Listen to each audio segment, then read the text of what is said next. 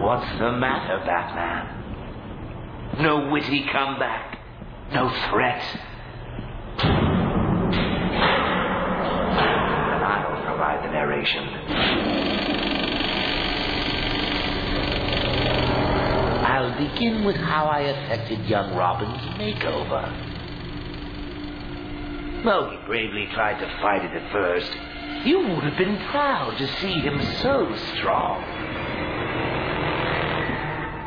But all too soon the dear lad began to share such secrets with me, secrets that are mine alone to know, Bruce. It's true, Betsy. I know everything. And kind of like the kid who peeks at his Christmas presents, I must admit, it's sadly anticlimactic. Behind all the sturm and batarangs, you're just a little boy in a playsuit crying for mommy and daddy. It'd be funny if it weren't so pathetic. No, what the heck, I'll laugh anyway.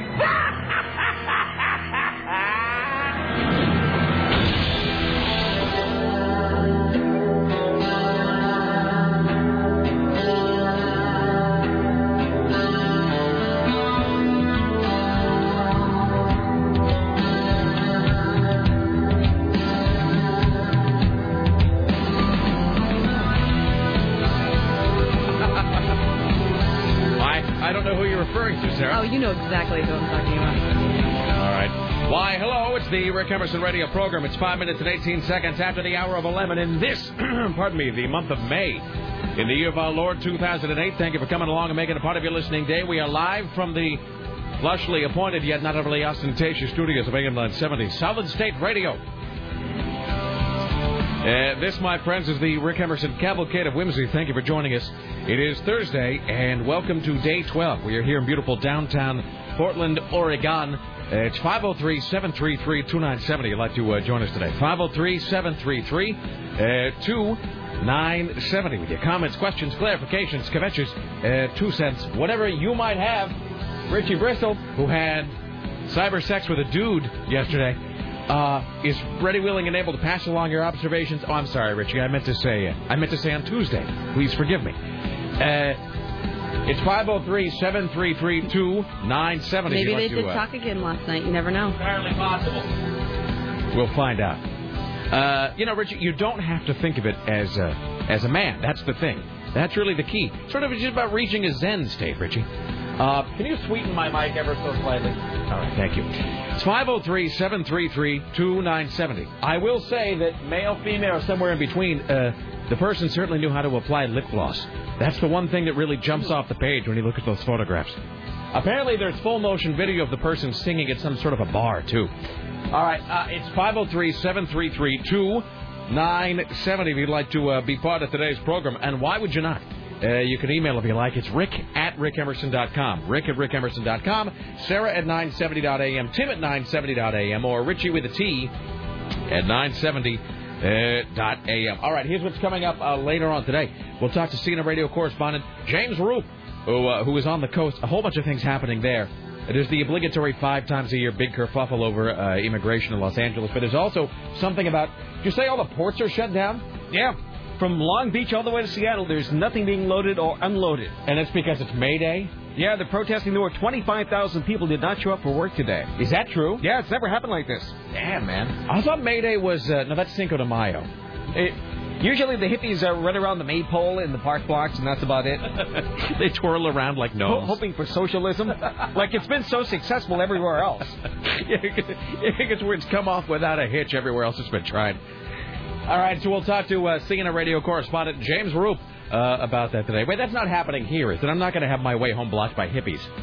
Well, not unless you go to the park blocks. So it's okay. So, oh, but it's just in that area So uh, here. far. All right. But it hasn't started yet. you know, Tim, these things spread though, like a fungus. Yes, they do. You know, that's how the Red Menace, that's how Ivan gets his foothold. He starts in the park blocks.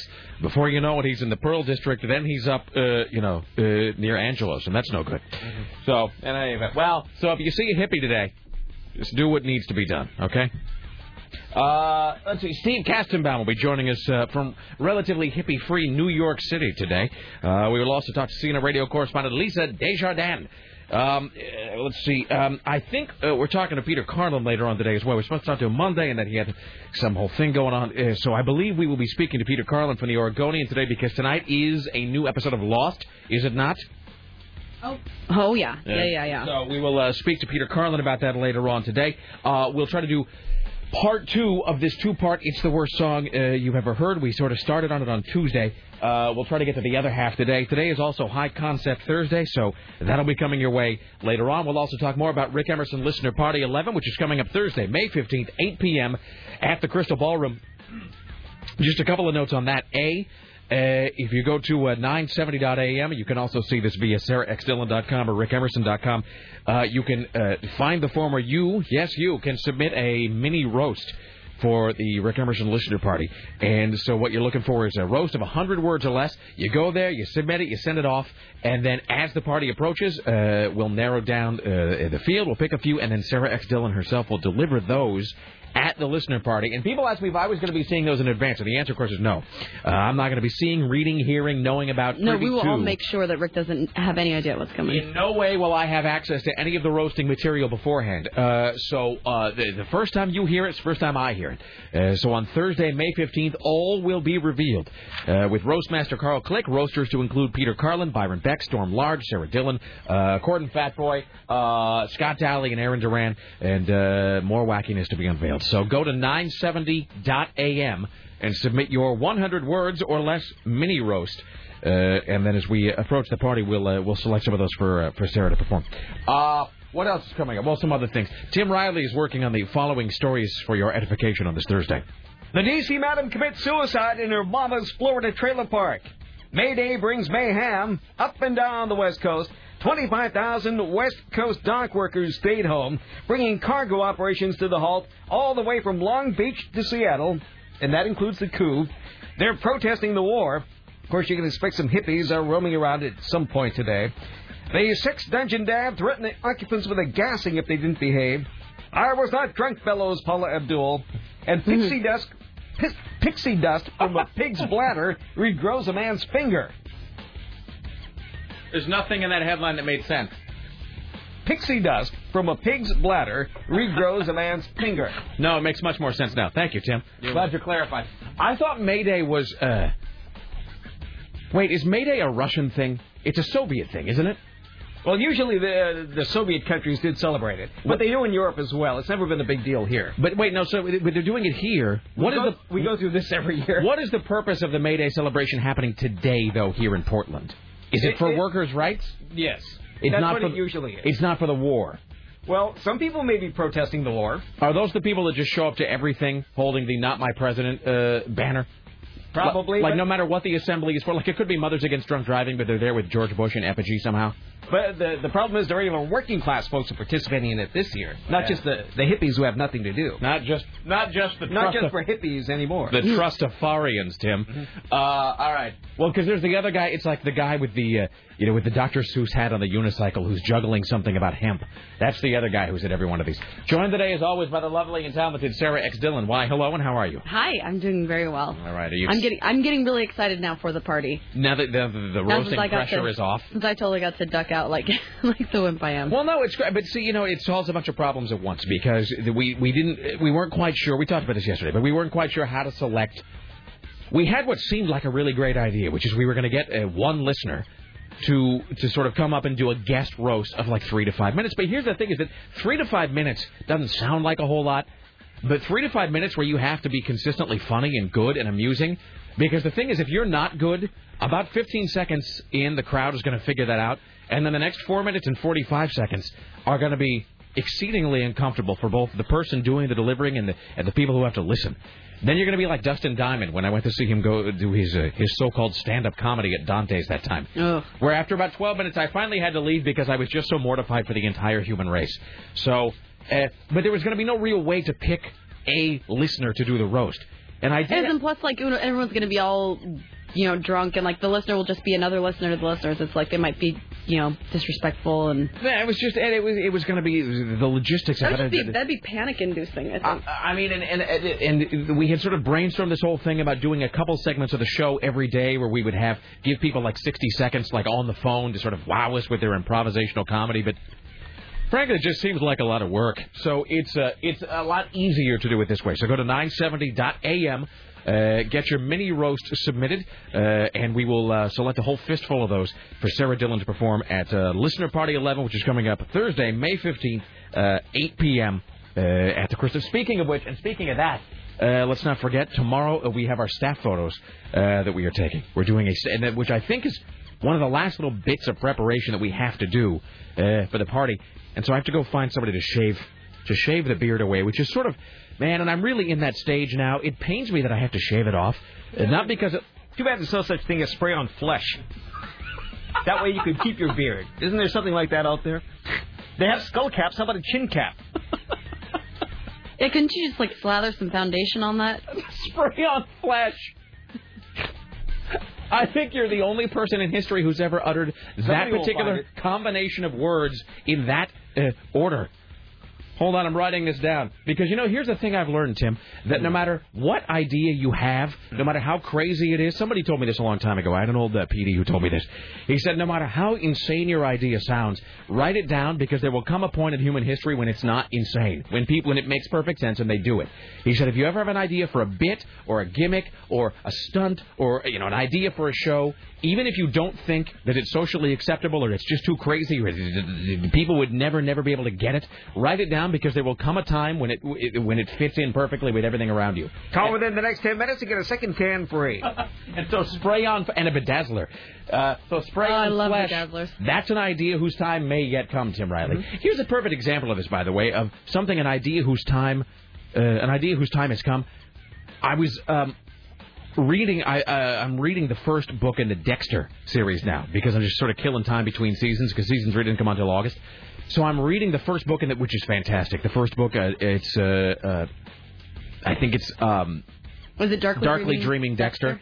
Um, and it's a great book, but I, I do I was having this sort of flashback to I don't know, probably 15 years ago. I mean, maybe longer. I think it was it was right around the time The Sopranos were coming on, and I made the observation that because I got you know kind of a whole serial killer thing, and I made this observation that there really ought to be a television program in which you are rooting for the serial killer. Uh, and everybody at the time, they called me insane, Tim. Everybody at the time said that that was a, the crazy idea. They didn't get it, or they thought I was nutty, or whatever. But you fast forward to 2008, and it's one of the highest-rated programs on cable right now. It's a, pro, it's a show in which uh, the protagonist is, in fact, a serial killer. So that's a perfect example. So spray on flesh may yet uh, be a great innovation in human history. Speaking of serial killers, before I get back to my beard for a second, speaking of serial killers, uh, today is May 1st, so we have turned over another page in the Serial Killer of the Month calendar. The month of May is Ed Gein, for those playing the home game. I thought you already had Ed Gein. No, no, no. It was John Wayne Gacy, Eileen Wuornos, Ted Bundy, and Albert Fish. Uh, the month of May, Ed Gein. Uh, so anyway, so I got to get rid of the beard because I'm and I'm in this horrible. I hate to shave it off because I'm now kind of in the thick of it. I mean, I'm coming up on about five or six days of not shaving, so I'm just shaving the neck, but I'm letting the face grow, and it's just it's just all patchy and bad and terrible. I mean, it doesn't. I'm not going to deceive myself and say that it looks good in any way because it doesn't. I mean, I look awful. Um, and of course, this is the week that I have like I have to meet with clients, and I did all kinds of bu- business meetings to go to, and and I I don't know if anybody else has ever done this, but where you sit there and you almost have to preemptively say in the meeting, "Look, I'm sorry, I'm growing a beard," because otherwise they're just going to think that you don't ever shave. They're just going to think that you wake up in some sort of a box down on Main Street and just roll on in here reeking of Ripple. Uh, so I sit across the table from clients and I go, "You'll have to forgive me. I'm kind of growing it out a little bit." Which doesn't, of course, change the fact that I look as though I've just been rolled in some sort of black spackling agent. Um, so I got to go get it shaved off because I can't have this listener party photo taken tomorrow where I look all grubby. But then that means then I can't grow it again next week because then the party will be upon us, and I don't want to show up at the party with like a tux and like seven days growth because that's going to be bad. So I have to wait until the party is done and then start the, the the whole beard thing from ground up, which means, by the way, that all of this work will have been for nothing. That I now have to go through. What work? You I'm- just didn't shave in the morning. There's no work. You know, you know what I'm saying, Sarah. I'm just saying all of this, the, the the horrible first week or so of going through the growing out. I'm gonna have to go through all of it again. Life is hard. Li- Life is full of difficulties and challenges. So I got to find a place today uh, that will both. I got to find a place that will shave, that will, that will give me the shave, and then maybe a haircut. Because I think I got to get, I got to get a haircut as well. So if anybody knows, Tim, do you know a place in Portland that does like actual shaving? Like, will they'll give me the full-on shave? Because I don't trust myself to do it. If I do it, I'm just gonna mangle There it. used to be a barber in St. John's who did that. really? She's a lady with a mustache. I don't. I'm gonna now gonna point out why would you go to a barber who was in fact a woman with a mustache? I didn't know Like she if was it's a- until I sat down. But I'm saying, but do you see the logical? Do you see the logical flaw there? yes. Like if it's a woman, if it's a female barber who actually can't even be bothered to get rid of her own mustache, maybe you don't want to trust her with your haircutting decisions. Like may- she might not be the best person. She might not be the best judge of what kind of hair is appropriate. What about that old advertiser? Oh, Hair M. Yeah. Are they? Even, I'm not even sure if they're around. They were an advertiser on the program. I but think they're don't- Mm. actually. I think the farmer is actually going to get a haircut there today. Are they? And I don't know if they're an advertiser at this point. That's the place. That's the, the place where it's like the, uh, the the gimmick is that it's a bunch of chicks. Yeah. Who who uh, who No, they, give they, you the shave. did, they did that full shaving thing. They did. I just didn't know if they were still around or not. They were downtown or something. I mean, I'm not trying to troll for plugs or for whatever. I'm just I gotta because well be, because you've seen how when I try to like trim Troll my for own hair. plugs is funny when you're talking about hair. Well, you know, I'm- already did that. I'm trolling for a plug. You know what happens when you stop advertising? Nothing. In any event, uh, so well, so I gotta find I gotta find a place to do that. Couple other brief notes here. All right, Uh, it looks like it's still open. By the oh, way. it is? Mhm. All right. So I'm gonna go down there Do you and want me get. to make you an appointment? Can't, would you please? Uh-huh. My girl will make an appointment for me. uh, you Grooming. need to be and, and a delousing, please. also, I have ticks. Uh, all right. Uh, so I got to get uh, that taken care of because the problem, and I think guys will deal with this sometimes, that for a guy, the sideburns are especially difficult because y- y- you're just looking into a mirror where there's very little depth perception. And so over the course of, like, I will go in and I will get my hair cut, and they'll do the sideburns, they'll do the everything. And then as the sideburns grow out, I try to keep them neat and trimmed. But of course, because looking into a mirror, you can never tell if you're shaving in a straight line or not. What happens is, is that over the course of time, they just get angled off in all kinds of weird directions, and you can't really tell because you know you really you would need a whole series of surveillance cameras in your bathroom to kind of to kind of figure out exactly how you were looking. So, all right. Um, oh, and speaking of and speaking of my beard and my uh, my whatever, I will say, and speaking of advertising. It was pointed out to me yesterday, although I did not realize this eh, right off, that on what Tuesday when I had uh, when I had my moment, when I had my small little meltdown Your episode? Tuesday, and I was doing a whole rant about the salespeople, and I was uh, screaming about account executives coming down and bothering us while we were on the air, and I was being rather embittered about the whole thing. I didn't know this until somebody pointed it out, but apparently if you didn't hear this on, on Tuesday, we were having kind of a bad day anyway, and by we, I mean me.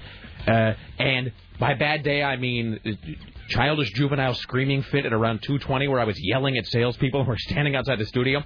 Apparently, we went into a break, and the first thing that played out of the break was me voicing that ad looking for new salespeople for AM 970. if you li- there's, a, there's an ad running on the station where, I, where it, it is actually me saying, would you like to work in the fast-paced world of radio? We're looking for account executives.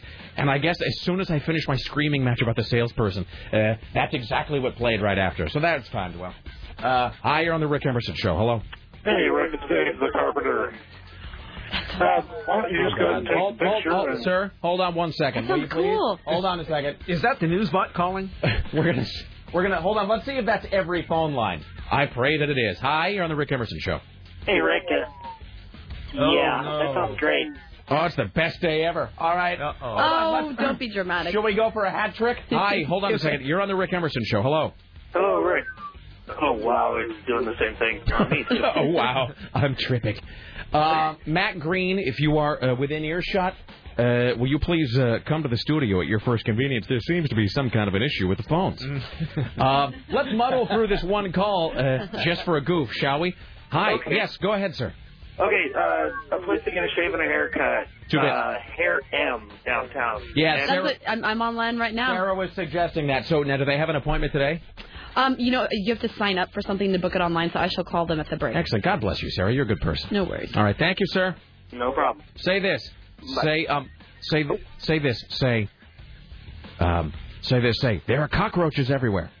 There are cockroaches everywhere. All right. Thank you. That's random. Creep show reference. You should have had him say "Domo arigato, Mr. Oh, I hadn't even thought about that. By the way, uh, for those who are busy playing the Austrian sex imprisonment home game, I thought I was being real clever with my flowers in the basement reference.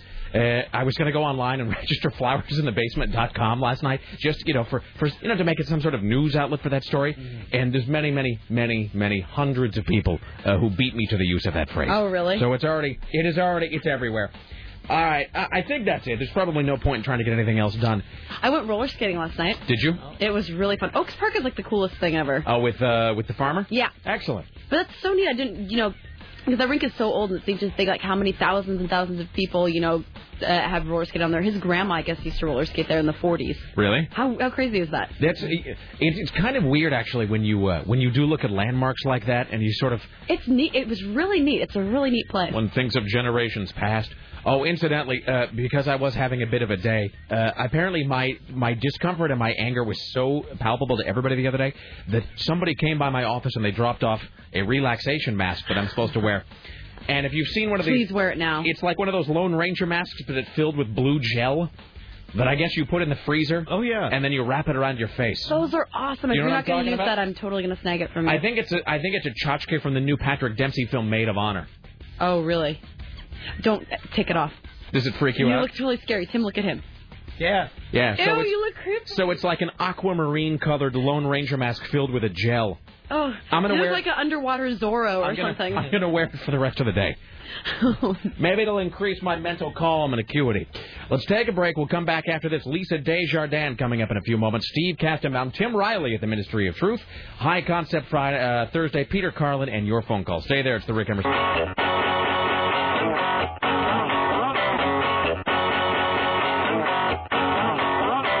we can test with this person though. Why, hello.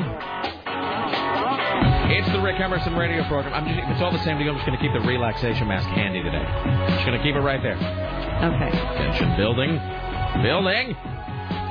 Well, why don't we just rip off the band-aid and you should pick up that call and see if it works. All right.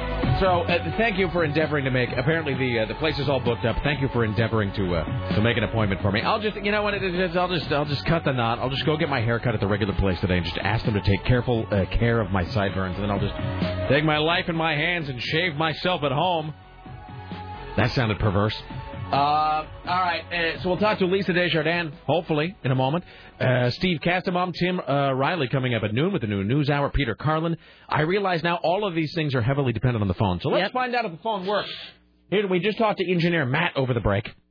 Did he give you instructions, or did it sound like he was just making things up? Uh, he's just. It, it was funny because he would say like, "Well, that shouldn't be happening," and then he would say, "Well, I kind of thought that maybe something like this would happen," and then he'd go back to, "That shouldn't be happening." Right. So I don't know. The engineer's first response is always to go, ah, "Wow, that doesn't sound like it's a good thing. I that shouldn't be. Why? I don't understand." All right. Taking, our, Ah. taking our lives in our hands right now at 503-733-2970 by answering this call, which will make or break the program. That taunting little flashing light. This call that I am about to pick up will determine the entire course of the radio show from this moment forward. If this next call succeeds, it bodes well for the remainder of today's program. A full three hours and 35 minutes of rib tickling, slap happy entertainment. If this call goes poorly, it's ritual suicide for all. Hi, you're on the Rick Emerson radio program.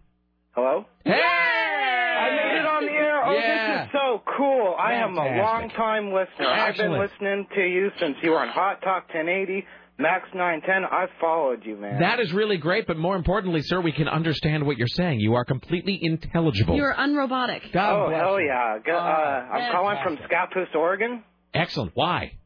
I mean, I'm sure it's a nice place, but do you live there? Oh, yeah. Why? Because I work at the Scappoose Fred Myers. Oh, well, fair enough. Okay, Wait, it's good to li- it's good to, to live near one's work, I suppose. How? ca- What is your name, sir? Donald Fernwald. All right. How can how can I help you today, my friend? I'm just a long time. Nice to have a shout out. Keep up the good work. Amen. Sarah Dillon. uh, Just everybody, man. So, let me understand this. So you've Tim been listening. Riley? You've been listening to us for I would guess nothing in the better part of a decade. yes? Did, Yes, sir. And you have, have you ever been on the show with us before? Uh, You ever no. called the pro? So after ten years, one wonders then why today? Why now? Oh, I'm getting the feedback from my stereo. Excuse me. Is the Sorry radio? about Yeah, you need to turn the radio down, sir. that. It's off. All right. So after 10 years, why have you finally decided to call today? What makes today different from the previous 3,650 days? Because I just want to thank you for all that your hard work, all your news stories. Just I don't even listen to anything but you. I don't even really like the regular news because I'm tired of you know the oil and all that garbage. Yes, sir. And I just you guys just have the most interesting news stories ever. Bye. All right. Thanks. Later, dude. Bye. That's funny because you can say that, but it sounds so wrong altogether. You can say that, but we're not going to.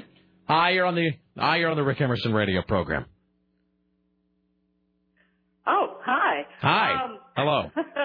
look, I'm just calling in. I didn't think I was going to go on the air, so I'm caught off guard. What anyway, did you think would happen when you called? I thought Richie would answer. Well, Richie, Richie's off uh, scrubbing himself clean from his hermaphrodite cyber sex from last Oh, night. well, so, how can I well. assist you? Uh, I'm going to try and assist you. I believe that down on Woodstock, um, about 40, uh, uh, uh, about 46th Yes. maybe, there's still an old style barber shop. Because really, what I would like is like the full on, uh, you know, the shave and a haircut, two bits. Uh, yeah, they- that's the kind of place. If you know, it's with that still thing where they open. lean you back in the chair like in Rounders, and you feel like you're about to get whacked, Mo Green style. So, As far as I know, that's what you got. All That's right, your I'll look- neighborhood. thank you so much. I appreciate it. Rick Emerson wants a nice clean shave. So, Oh, well. what is what is your name? uh, my name is Jean. All right, Gene, are you a long time listener? Oh, since forever. All right, excellent. Before all the unpleasantnesses. Excellent. Thank you so much, Gene. You continue to spread the word. Thank you. Okay, you're welcome. All right, bye. now. All right, there you go. Ladies and gentlemen, let's welcome now to the Rick Emerson Show from the Hill, CNN radio correspondent to the stars, Lisa Desjardins. Hello there. From the hill. Hey, how are you? How is life? How are things? Good. Another another busy day up here in Washington. And I just mixed my uh, my movie metaphors by saying lean back in the chair and whack like Mo Green because that's not the deal. Mo Green got whacked while he was uh. This That's- sounds. This also sounds profane. He was on the Whack- table. Whacked while getting a massage.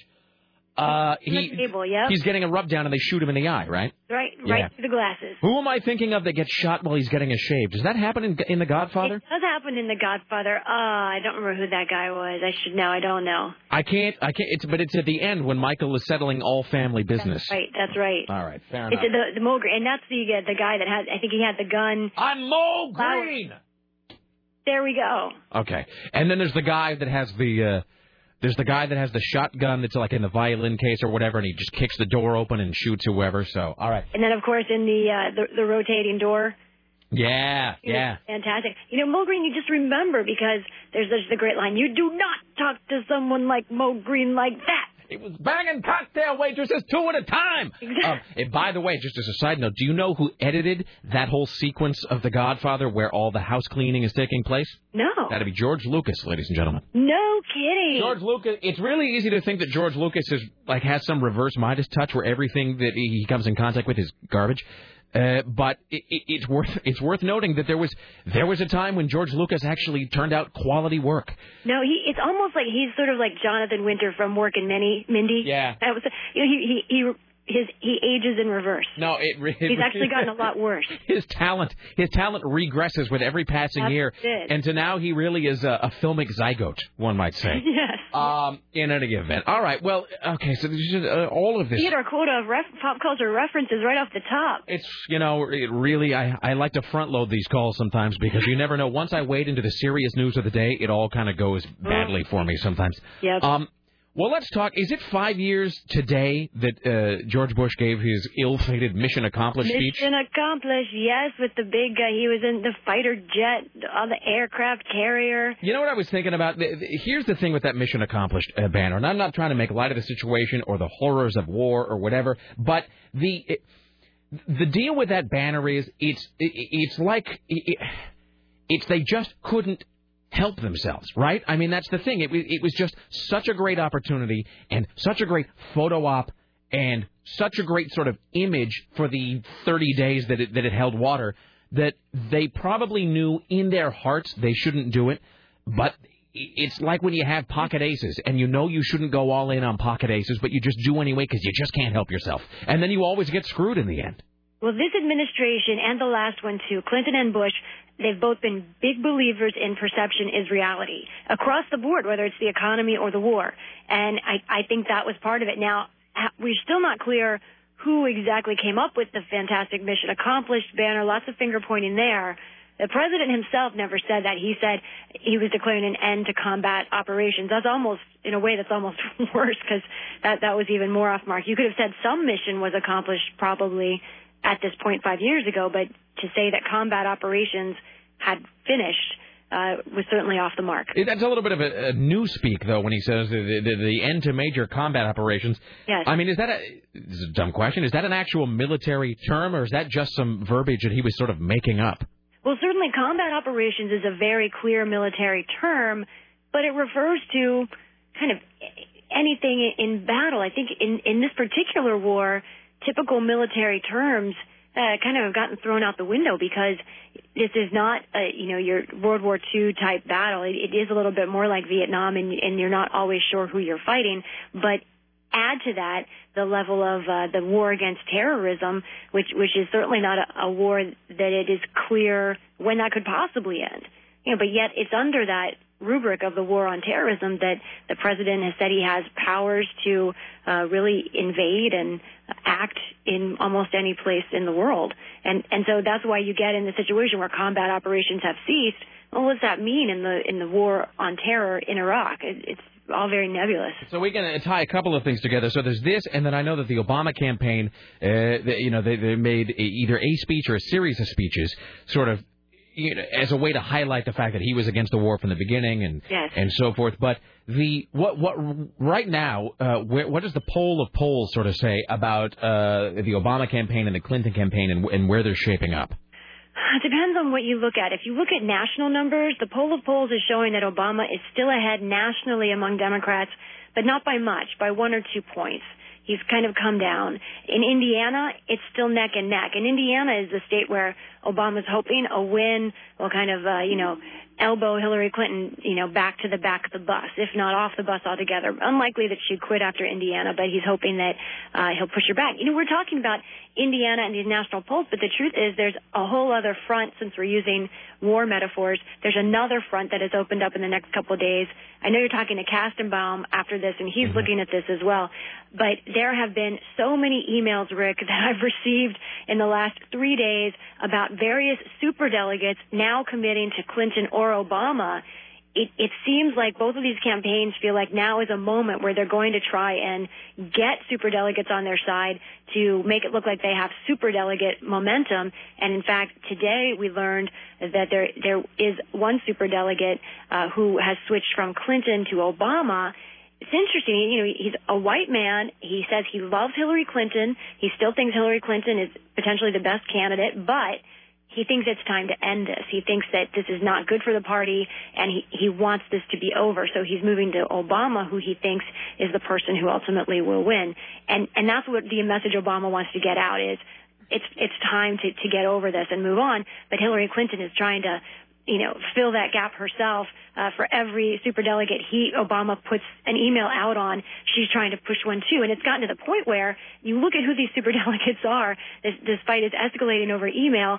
Uh, You know, Obama s- sent one note out about a superdelegate. Turns out that's uh, one of his spokesperson's mother-in-law. You know, so they're pulling everybody they can. It's it's in there. I, I mean, there's just so much to say about this. I mean, th- Yeah. I saw a poll yesterday that said that seven out of ten voters expected to go to the convention uh, at this point. And you know, who knows if that's going to happen or not? But I I know that Long shot. I still I still say 30% chance on that. It's. Uh, I have a, a friend of mine, uh, a, a blogger named Chris Sneathen, who does a, a, a political blog among other things, and he noted that he, in his assessment, because you know we were talking about superdelegates and the idea of like how at this point how could you possibly not have made up your mind? I mean, really, if you haven't made up your mind by now, like what do you need?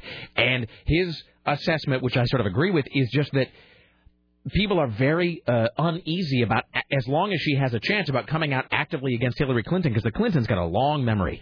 Uh, and the, the sort of theory that if that if you come out against her and she somehow snakes her way into the White House, uh, that she will come after you with a scythe. I mean, that really. this, she may not even win the White House, but she may have a position that could last longer and be more powerful.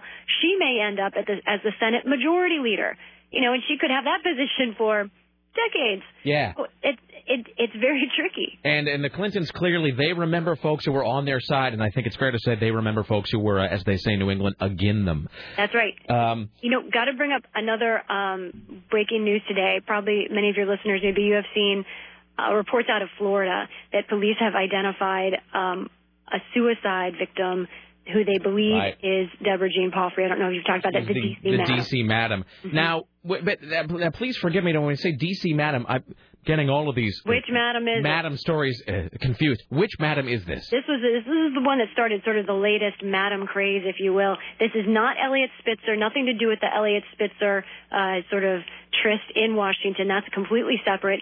This is this is the woman uh, who went to court over this, trying to defend herself. She's all she she was. Um, if you can picture her, she's a small woman. She's got the very almost jet black hair, kind of a, a pinched face, but really got out there Right. in public uh, and and was trying to actually bring in uh, high celebrity uh, clientele to testify that she said her escort service was above board, Right. that it was not selling sex.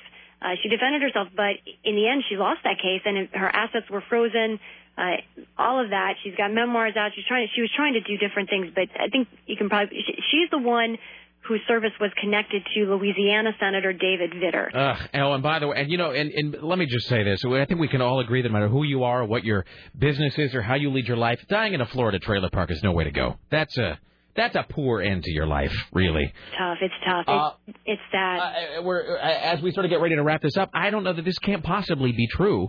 Hmm. I thought it was August. Somebody said we were talking about how I'm reading the first book in the Dexter series right now, and somebody says, Rick, Dexter season three starts next week on Showtime. on May 5th. He says, um, says season three starts on May 5th. No kid. Geez, I feel like Dexter has now lapped Entourage and lapped like a whole bunch of other series. But I didn't even think season two was out on DVD at this point. It might be, but I didn't even think Uh, D season two would come out.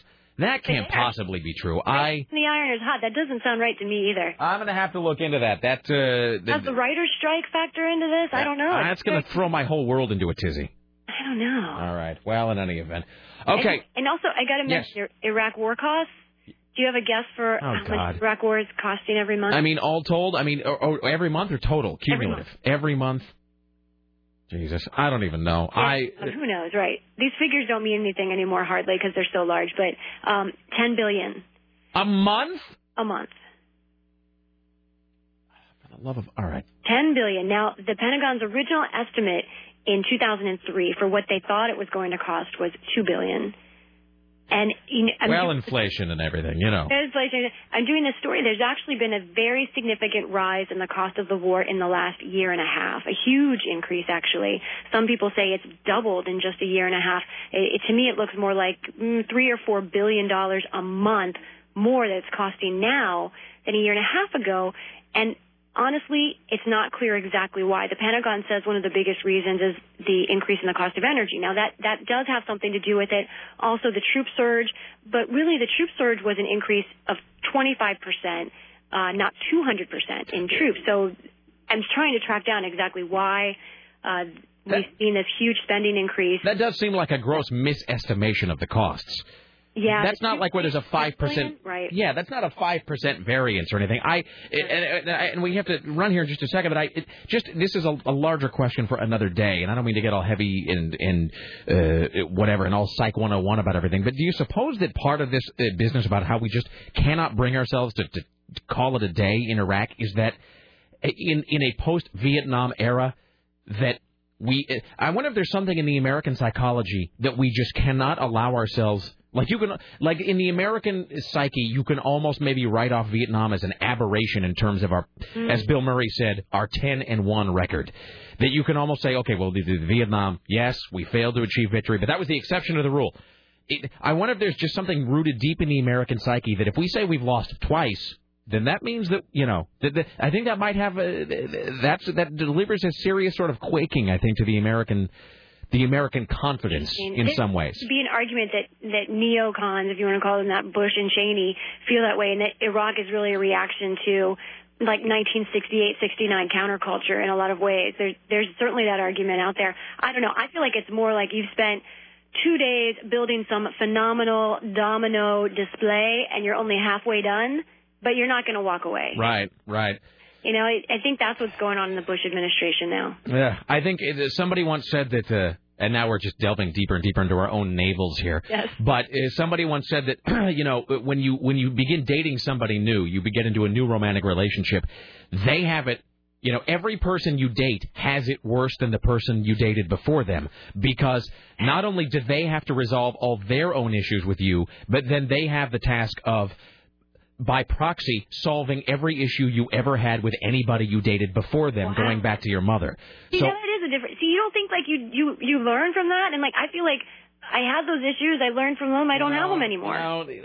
you know, maybe maybe I just have a singularly bleak outlook, but I think for the most part, nobody. I'm likely in denial. I, just, uh, Yes, I I really strongly believe at some points, both uh, individually and as a society. I mean, th- nobody learns, nobody changes, nothing gets Wow, better. wow. Really, I mean, oh My I goodness. mean, really, that is kind of the motto of the Rick Emerson Show: is that nothing gets better, nothing changes.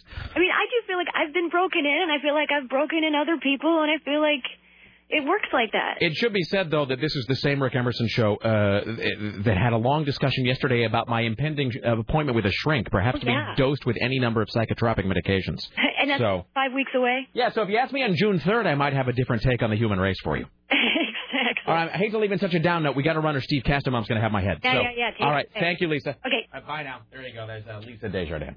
All right. Yeah, somebody on the show Oz actually made that observation. He said that you know when you start dating somebody, not to dwell on it, but he said when you start dating somebody, eh, not only eh, do you have to work out whatever issues you have with that specific person, but via that person you're trying to fix like every relationship that went on in the past, Eh, which does make a whole lot of sense to me uh, in some ways. So I think. Uh, yeah, so I, I think that I think uh, we have mommy issues with Vietnam, and we keep trying to fix it uh, by not leaving Iraq, uh, by somehow by, by winning Iraq and winning it big and strong, because Americans demand big, satisfying, over-the-top victories.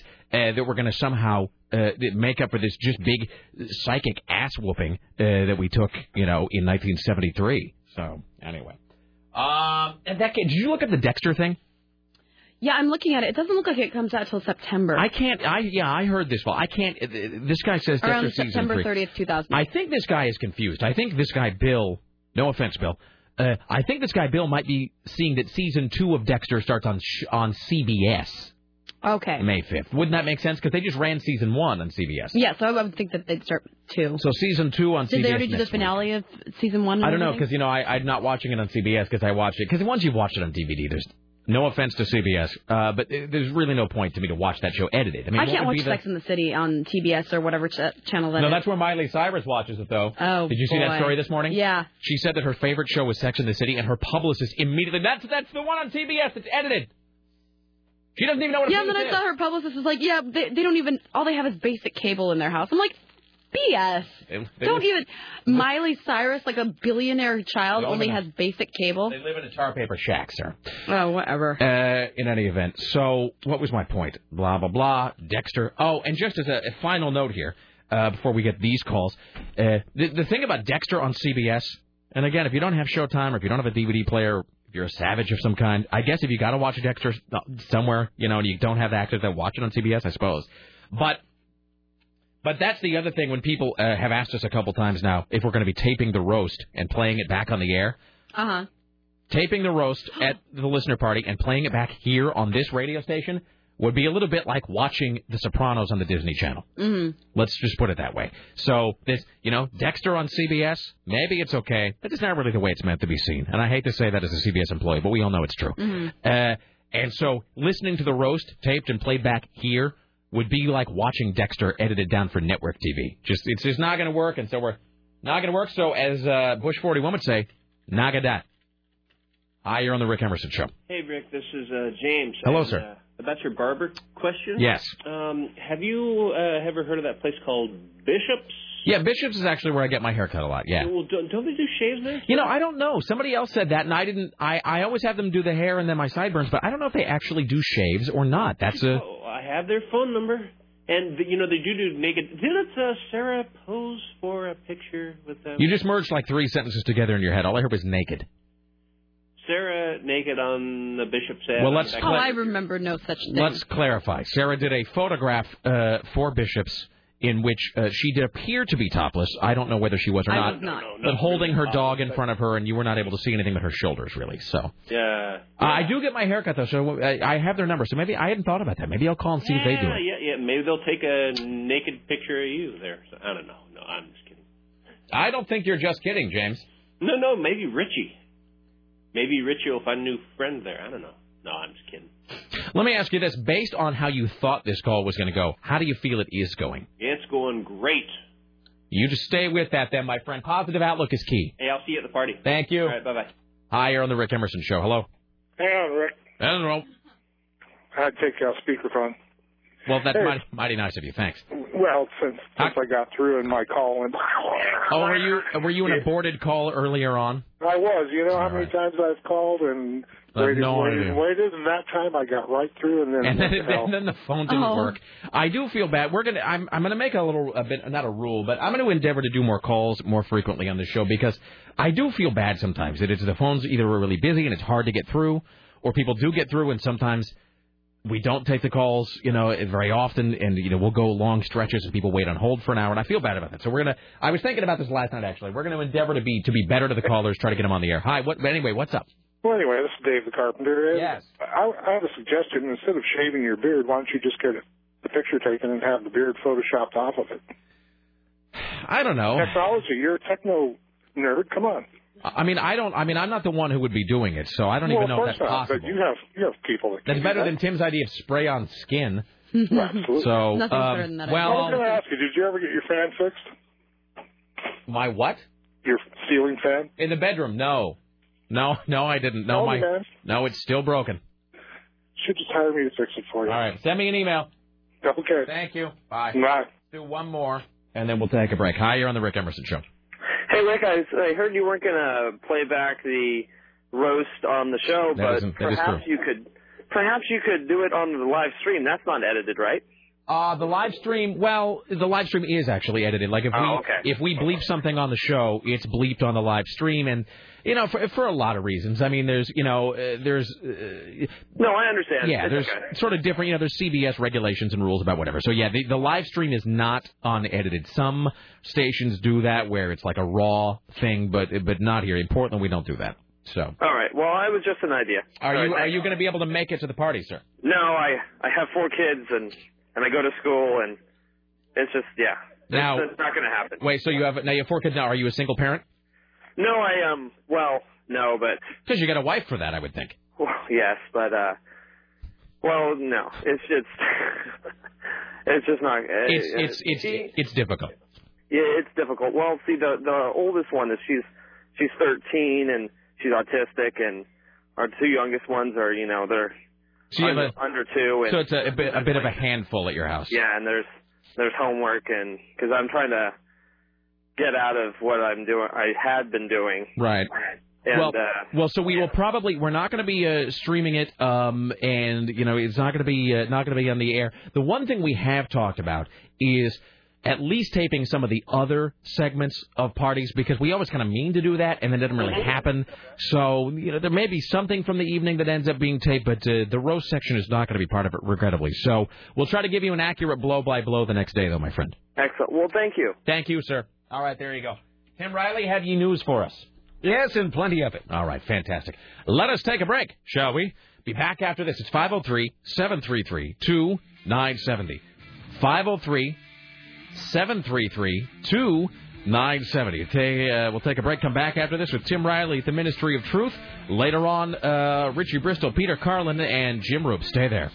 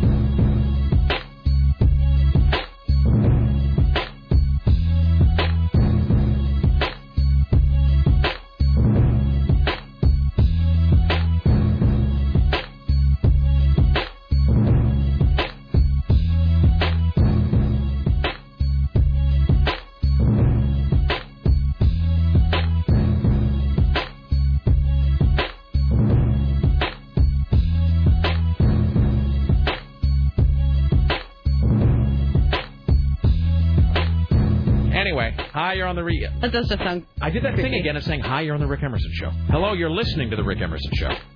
Jesus. I am crazy. What's going on in my brain today? I need to wear this blue mask. No, you don't. You look screwed. Does like, it kind totally of creep scary. you out, really? Yeah. You should take a photo of it.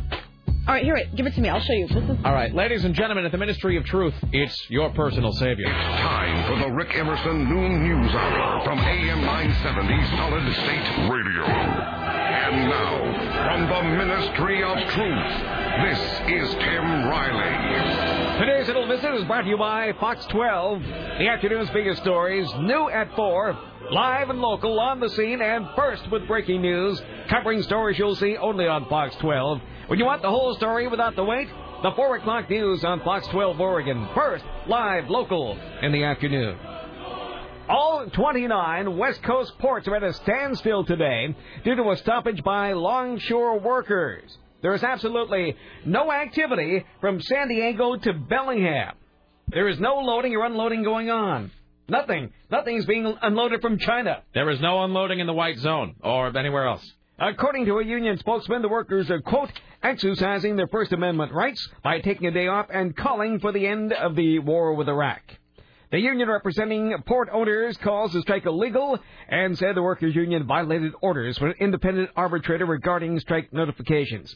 So this is up and down the coast of uh, of California. No, no, from here all the way to Bellingham. Oh, okay. So I must I missed that. It, so it is the entire West Coast. The now almost. entire West Coast, all three coastal states. Did they know in advance this was going to happen? I mean, or did they sort of s- get this sprung on them? Do you suppose? Apparently so. Well, they had talked about it. Somebody must have spilled the beans. I mean, there are 25,000 of these people out there. But I mean, it wasn't. But there wasn't like a press release or something like tomorrow no one will be going to work. I haven't seen one. Interesting. Tim, do you find this mask unnerving? No. See, I- I, think nothing- it's just Sarah. Rick, you need that much attention, Rick. Why are you wearing that? That's not even doing the proper thing. No, it's not. I do Why find don't we go stick it in the freezer and then you can put it on? It is kind of it is kind of strangely comforting though. I do find the I do find the uh, can't even look at yours. the cooling sensation around my eyes to be somewhat soothing. All right, I'll take it off and I'll put it in the freezer until then. Here's Tim Riley. Ain't it cool?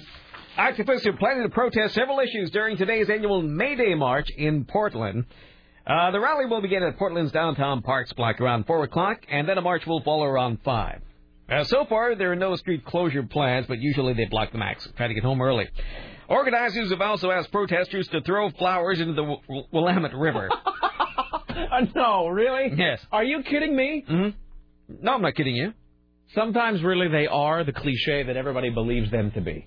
Then there's a teach-in at PSU to urge Oregonians to support an end to the war and bring the troops up. That doesn't work because they don't listen. Somebody needs to send them a memo that it's not 1968 anymore. It, doing anything that ends in in, sit in, teach in, live in, love in, be in, if none of those things work, uh, and throwing flowers. Who is it that's throwing flowers into the Willamette River? Anyone who wants to. So it's so ju- you just put like if you happen to be near the river today, you're supposed to toss a tulip in. Right. All right. Yeah, I'll get right on that. Duly noted. It's a good thing that you're not prone to futile, impotent gestures. Meanwhile, in Salem, uh, OPSU's decided to go ahead and start closing streets in the capital. There's going to be a rally starting any time now, followed by a march. All right, whatever. By the way, Richie insists on sending us follow-up photographs of this Did he man. send you the same one? That's what. Yeah. he- That is such a man. this man with whom he had a cyber uh, sex exchange. And I think he's sort of retrospectively trying to justify it. And it looked like a girl. I didn't know. Yeah, he just wrote sent me a subject. This is a cute girl, right? Uh-huh. No, it's Richie. totally a cute man. That is that is a man with, with whom you had a cyber relationship. Here's Tim Riley. Uh, more people wasting everyone's time. The homeless are protesting on City Hall. They want affordable housing. Now, how is that possible? Uh, you may have a job, you may be sitting fine having your sirloin steak and eating eggs, but someday this could be someone in your family. For six days, we demonstrated on the sidewalk in front of City Hall. Now we have the attention of those inside. Well, now that you do, it's not going to help you because you need at least 5% down, a steady job, good credit, you need closing costs. No matter how much you protest, it's still the same procedure to buy something. That is the voice of the landowning capitalist. Homeless swine. And this is a capitalist country, as we keep telling people. It they is. can't do anything to change that. It is indeed. I do like the way they phrased the uh, the press release. Uh, you may own yourself a beautiful home. You may be eating steak and eggs. Uh, hi, you're on the Rick Emerson show. Hey, Rick, I have a, a serious request for you over the next couple of weeks. I, I would like Tim to stop uh, all his uh, Vancouver bashing news stories for a while. Well, hold on. Just a second. Now, would you like us to substitute the bashing of another city? Well, Gresham, I think, is an easy target. So if for the next couple weeks, Well, we bashed Gresham already. You'd have to no, no, no, I know, but You'd I have to don't give a us a house city. I'm trying to sell in Gresham. You'd have to give I have us a house I'm trying to sell in the Couve, not Gresham. So if you could just insert Gresham for all Couve stories that are bad for the next couple weeks, I'd appreciate Well, wait, it. hold on. How long is your husband on the market, sir? really? Since November. Yeah, it's going to be a long, long time. Yeah, there, there I are know. plenty of things for sale. Don't drop your price. Try to rent it at least for a year till the prices go back up, then sell it. Yeah. You don't want Yeah. to hear that, I know. But No. everybody's waiting. There are things for sale, but there are no buyers right now. Oh, Are you- People I know can't there afford are. the gas to get there. Nope. And the real estate agents don't want to be taking people out spending hundreds of dollars when the gasoline is, what, almost $4 a gallon? Tim now. is the voice of knowledge and experience on these things, sir. Rent it. Rent it for you. Are you going to take his advice, or are you going to? Uh, It has nothing to do with the couve. It's everywhere. I don't It's- want it's to kind rent of the it whole because country. Then I have to deal with people who rent houses in Vancouver, and I don't want people who rent houses in Vancouver in my house. I'm trying to sell in but Vancouver. the alternative is, is just to be losing money. Oh, that's okay. I I don't mind sitting on it right now. Okay, but me, not- me stop, not uh, bashing Vancouver is not going to try to sell your home at all. Oh, I hope. I don't believe It we could can. hurt. I don't believe we can. Well, hold on. Well, you know what, sir? Uh, you know, you know what we're going to do. We're going to do what we always do in these situations. Instead of uh, me weighing in, uh, we're going to let this be decided by the dice of destiny. All right. Do you want odds or evens? uh, uh, what is it? A D20 or, It's or a, a six? it- it's a D twenty, nerd. I'll take. Uh, this is Tony in Seattle, by the way. All right. I'll take uh, even. Wait, let me understand this. You live in Seattle. You're calling a Portland talk show about a house you're trying to sell in Vancouver. Yeah. All right. It used Whatever. to be Tony in the Couve, now Tony in Seattle. That's me. Mm-hmm. Okay. Here you go, sir. Rolling the dice of destiny. No, please. No, I'm sorry. Uh, you've rolled a 17. The bashing continues. Ah, crap. you, you know, there are many fine neighborhoods of Vancouver. I know. I there went to are. I a have a Christmas house party in there one. without a gun. I didn't even need it. You know, the funny thing is, is when I put when I lived down there, when I put my tin cans out, Mm-hmm. they were always there when the garbage man came to get them. It's that kind of neighborhood. You know, That's good. somebody came through, rummaged through my recycling in the middle of the See, night. I just view that as another service, though, that living in Southeast Portland provides. I don't have to sort the trash because homeless folk will roll, you know, they'll, and meth heads will roll through and they'll sort the trash for me. If there's tin, plastic, glass, they'll find it. They'll find it and take it. but nobody comes into your backyard to pre-sort it for you either. Well, I- that's what I'm saying. I guess that's it's a true. great na- it's a great neighborhood. All right. Thank you, sir. Sorry about the Hey. luck. See you at the party. Bye now. All right, there Bye. you go. That's that guy. That's Tony in Seattle. I think I gave lots of good free advice. You did, you know, and it's it's uh it's his it's to his detriment, Jim, that he's not going to be taking your suggestions. Mm-hmm. That's all right. He'll pay the price. You'll have to drop this price quite a bit. In your face, Tony in At least Seattle. 20 to 30%. Here's Tim Riley. Here's something from your neighborhood. Police have revealed what caused the standoff Tuesday that shut down Southeast Powell. You see, a 39 year old victim met 23 year old Alicia Marie Roach. Or is it Roach? Oh, it's Lisa, Lisa Marie Roach online. And arranged to have sex with her for money at Roach's apartment on Southeast Powell. Mm-hmm. Roach's apartment. Come by Roach's apartment, won't So when the victim arrived at the Roach residence, two other men entered with weapons. Adewan Simpkins was uh, armed with a handgun, and a 16-year-old male took up a baseball bat. They threatened the victim and took all his money.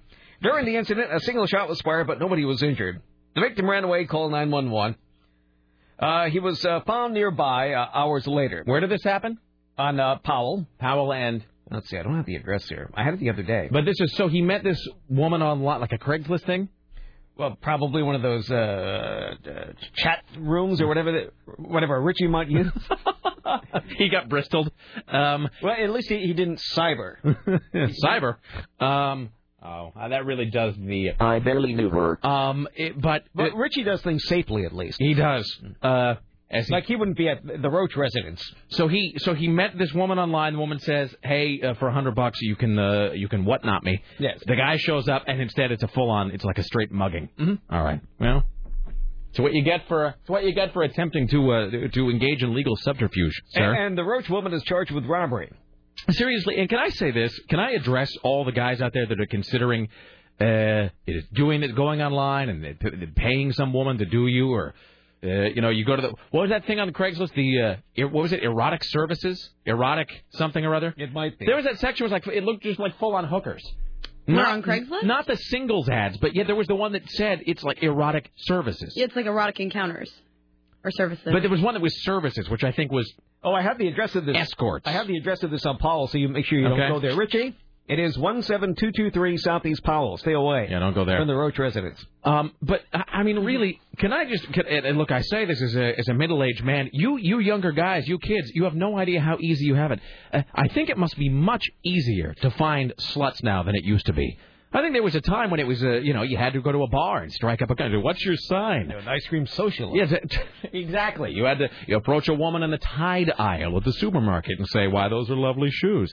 I think now, I hate to sound like an old guy, but what with the MySpace and the internet and Craigslist, I, if you can't find some uh, some slut who's just willing to sleep with you, you're just not trying. I I think they're everywhere. And they have to pay for something on Powell Boulevard. I mean, that's unmanly. I mean, I can't even. I, I, it's just I, I would think that, that, that you would be beyond the point now with with technology and the internet of having to pay a woman because it's not like sluts don't exist. Clearly, they do. The world is filled with sluts.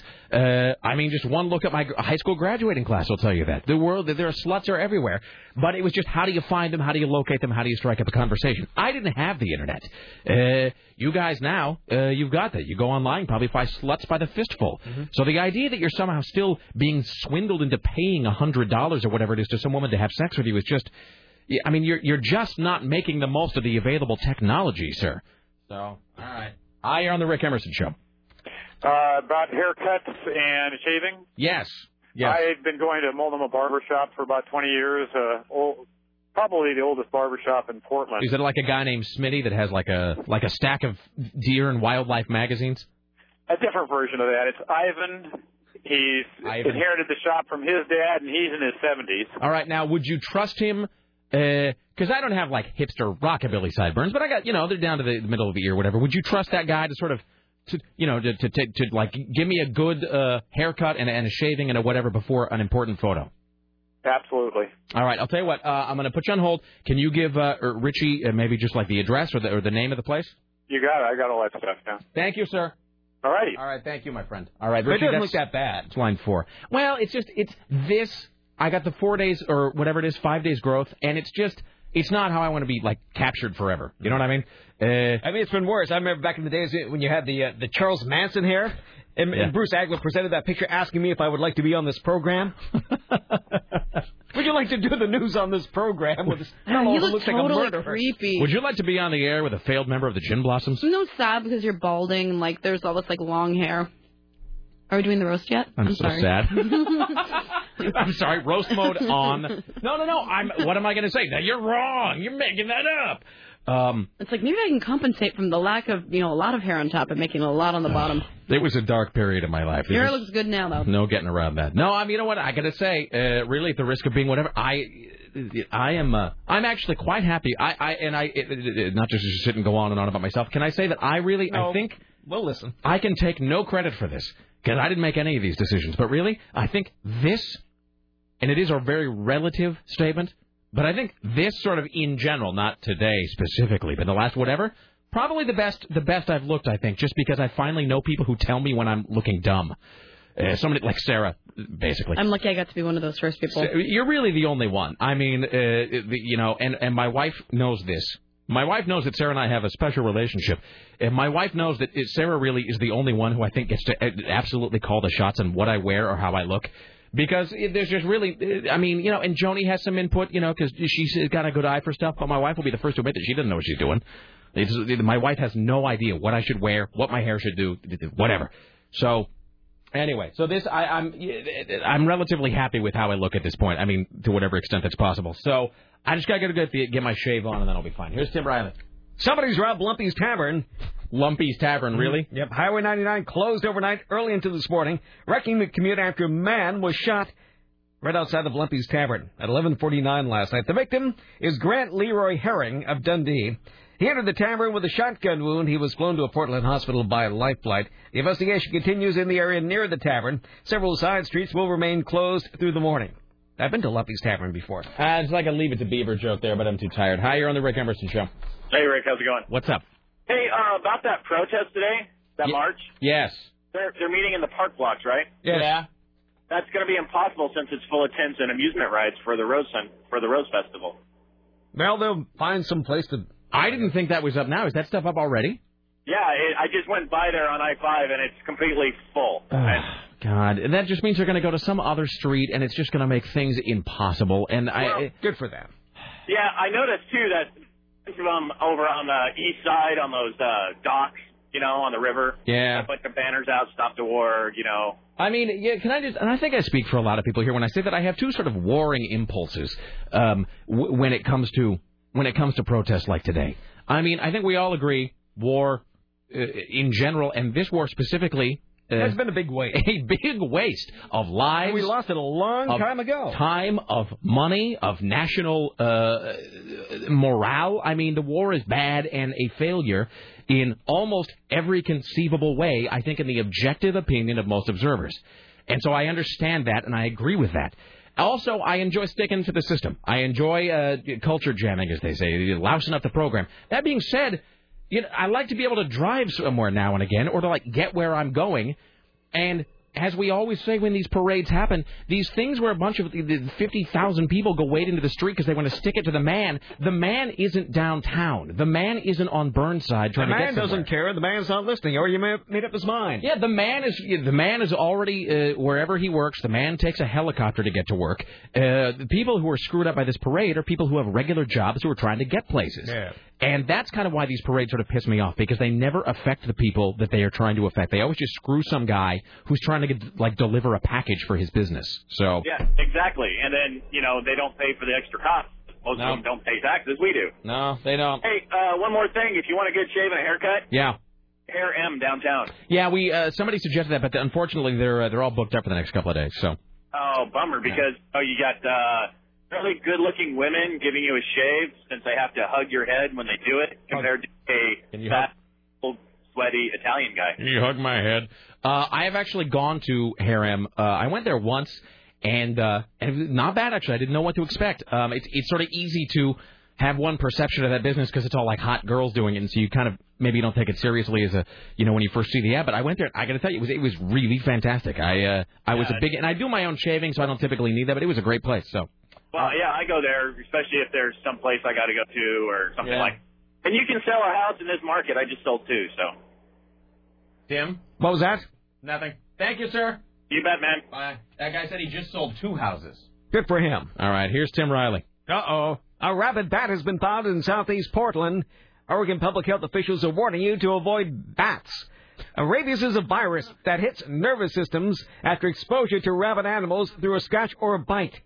Now you're urged to use screens on windows. Do not handle bats. Make sure your pets are up to date on shots. You know, bats are normally nighttime creatures, says the state veterinarian Emilio de Bliss. He's paid to say things like that. Emilio de Bliss? Yes. Uh, he tells us that bats are normally nighttime creatures. Who would have known? Like a Mexican sex They doctor. pose a little da- uh, little danger to people who do not handle them. If you handle them, you could be bitten by one. Yeah. Now, if you find a bat during the daytime, it's more than likely unhealthy, and avoid it.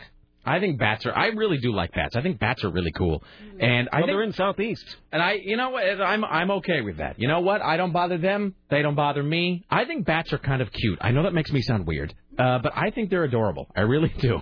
Have you seen the bat cage at the zoo? No, Oh, you would love it. That was the coolest part. I've only been to the zoo once, and it's that like was a bat aviary. You walk in and there's like this huge glass case in front of you, kind of surrounds you. Hundreds of bats in there, and they have things that they're hanging from, and all different sizes and types of bats. Hundreds of them flying around. No, I think that I think that you'd. re- It was the, one of the neatest things. Uh, I've they're seen they're, here. I, they're really cool, and they got the whole radar thing or the sonar or whatever that is that helps them like see and a stuff. lot of them and- are, are like you know sitting Hanging on the upside ceiling, They're all down. hanging upside down, or some of them are stretched out with their you know you can see all their wingspan. Did I ever tell you that story about the bat that Laura and I found downtown? Yes, you did. That was a heartwarming story. And the- we found a bat, an injured bat downtown. No. It was like we, we went downtown and it was like we saw this thing sitting on the sidewalk, and I guess maybe in, in retrospect it was might have been sick or something, but I think it had an injured wing. It was a bat with an injured wing. That should be Bats like, are so neat. That'll be the new. That'll be the new. Uh, that'll be the new album from like uh, you know Cradle of Filth. I'm a bat with a broken wing. Um, but we found a bat, and it was sort of like walking. It was so. It, it was adorable. It was a bat, sort of like walking along, wasn't flying because I think he had a, a bum wing. But he was just sort of walking along. Doo, doo, doo, doo, doo. Guess I'm gonna have to walk. Doo, doo, doo, doo, doo, just walking his way down the sidewalk, and we were like, "What is that thing?" And we looked down. It's a bat. And clearly he had a, a wing that had gone bad. And so my wife and I are sitting there and we're sort of looking at it like, well, what do we do? And as we're sitting there, this uh, two sort of goth-looking girls up, of course, fantastically enough, walk up. And they said, "What's that?" We go, "It's a bat." And the girls, "That's you know, that's so great." And they must have been like maybe 16, and it turns out they were a couple. And so we had this conversation for a second about what are we going to do with this injured bat. And one of the girls immediately says, "We'll take him home and we'll, you know, we'll nurse him back to health. We love bats." And so they picked it up, and the one girl like puts it in her hand and starts petting it and like talking to it, and then we sort And of then said it smiled. and then we and then we sort of said our goodbyes, and they walked off, and it was like this cute gothic lesbian couple walking off petting a bat. I mean, it was like I wish I had filmed it. It was the greatest Portland moment ever. So it was all great things put together into one story, That and is very it- cute. it was really adorable. That is a happy ending. Here's Jim Riley. Well, the man has uh, blown his legs off in an explosion in Creswell. So I, wait, I, I guess we have to go back Oh. to the past on this one. Wait, oh, I don't know that I have. I think I may have lost the Criswell No. sounder. I don't think I have the Criswell sounder anymore.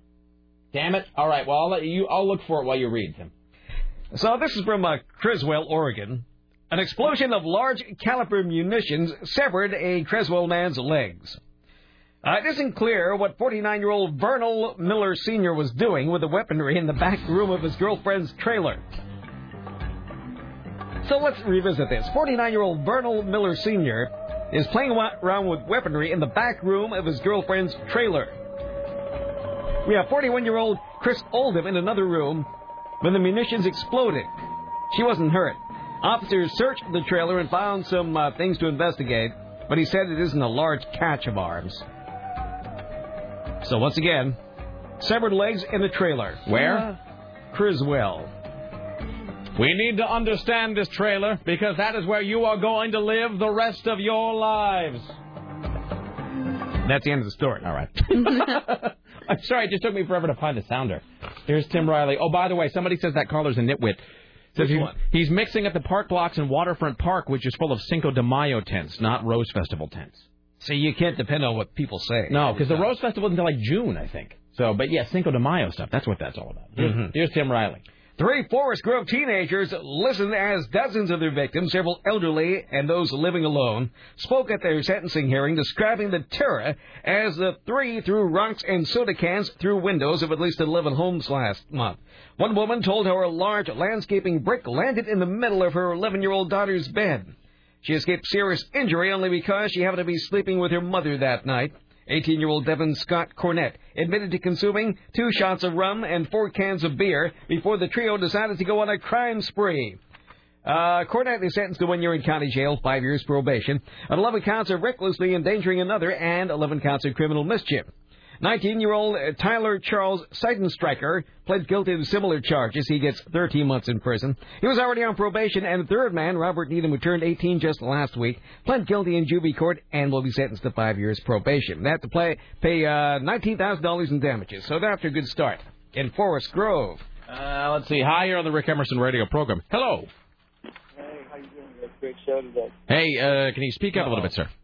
Yeah, sure. All right, I'm there you always go. afraid of talking too loud into the phone, and then I start buzzing or something. No, no, no. When in doubt, just scream, sir. Just very good. All right. Uh, yeah, the the the mask. I uh, I uh, I call the talk about the mask, and I'm afraid I just keep seeing those two drive time DJs in the morning show on the billboard with the Batman mask. Totally. That's exactly Oh, right. those guys, those That's what guys, I'm the saying, uh, right. the guys, Yeah, not- Like not the so kooky much on the vandalized mask. that, the guy, yeah, you can tell that they're sort of wacky because they have zany masks that have been drawn on. That's how you know that they're out of. You, that's because anything goes on that show. You so I'm never just saying, know you what know, you're gonna hear. Yeah. Avoid avoid photographs with the mask or or I, whatever. uh, it does make me look like some sort of uh, like some sort of like slightly effeminate Avenger, really, you know, because it is like this sort of it is like this aquamarine color. I All did right. love I did love the bat story, by the way. Thank you. Yeah, it was. It Heartwarming. really no, th- just the notion. It was everything. It was all good things at once. It was like There's down, a little goodness in everyone. down, downtown Portland and a bat, and the bat wasn't severely injured. He just couldn't like the one wing didn't really work. She was just sort of walking along, and that it was a gothic lesbian couple who decided to take him home and nurse him back to health. I mean, it was. bat with his hands in his pockets, just sort of sauntering up the sidewalk. Yeah, it was like some Edward Gorey comic strip come to life. All right, thank you. Fantastic, thank Bye. Yeah, he was sort of like, well, what can you do? It's a living. Uh, by the way, uh, as we go into a break here, I have the greatest thing. So I was having lunch yesterday. I won't say where, but I was having lunch. And did you ever? Uh, Well, let's just say, of course you do. You listen in on people's cell phone conversations if you can. How So- can you help not? Well, that's the thing. It's like, and you, you, you, it's just what you do. How can you not do it? So I'm sitting there and I'm eating my sandwich, and there's a woman on a cell phone about 20 feet from me, and I couldn't figure out why she didn't go outside for this conversation. But I guess uh, in retrospect, it was sort of raining and hailing at one point, actually. Oh. Freaking hail again yesterday. Four o'clock. Um, in any event, it, so I'm sitting there, and this is, I actually took out my Blackberry and sort of surreptitiously wrote down.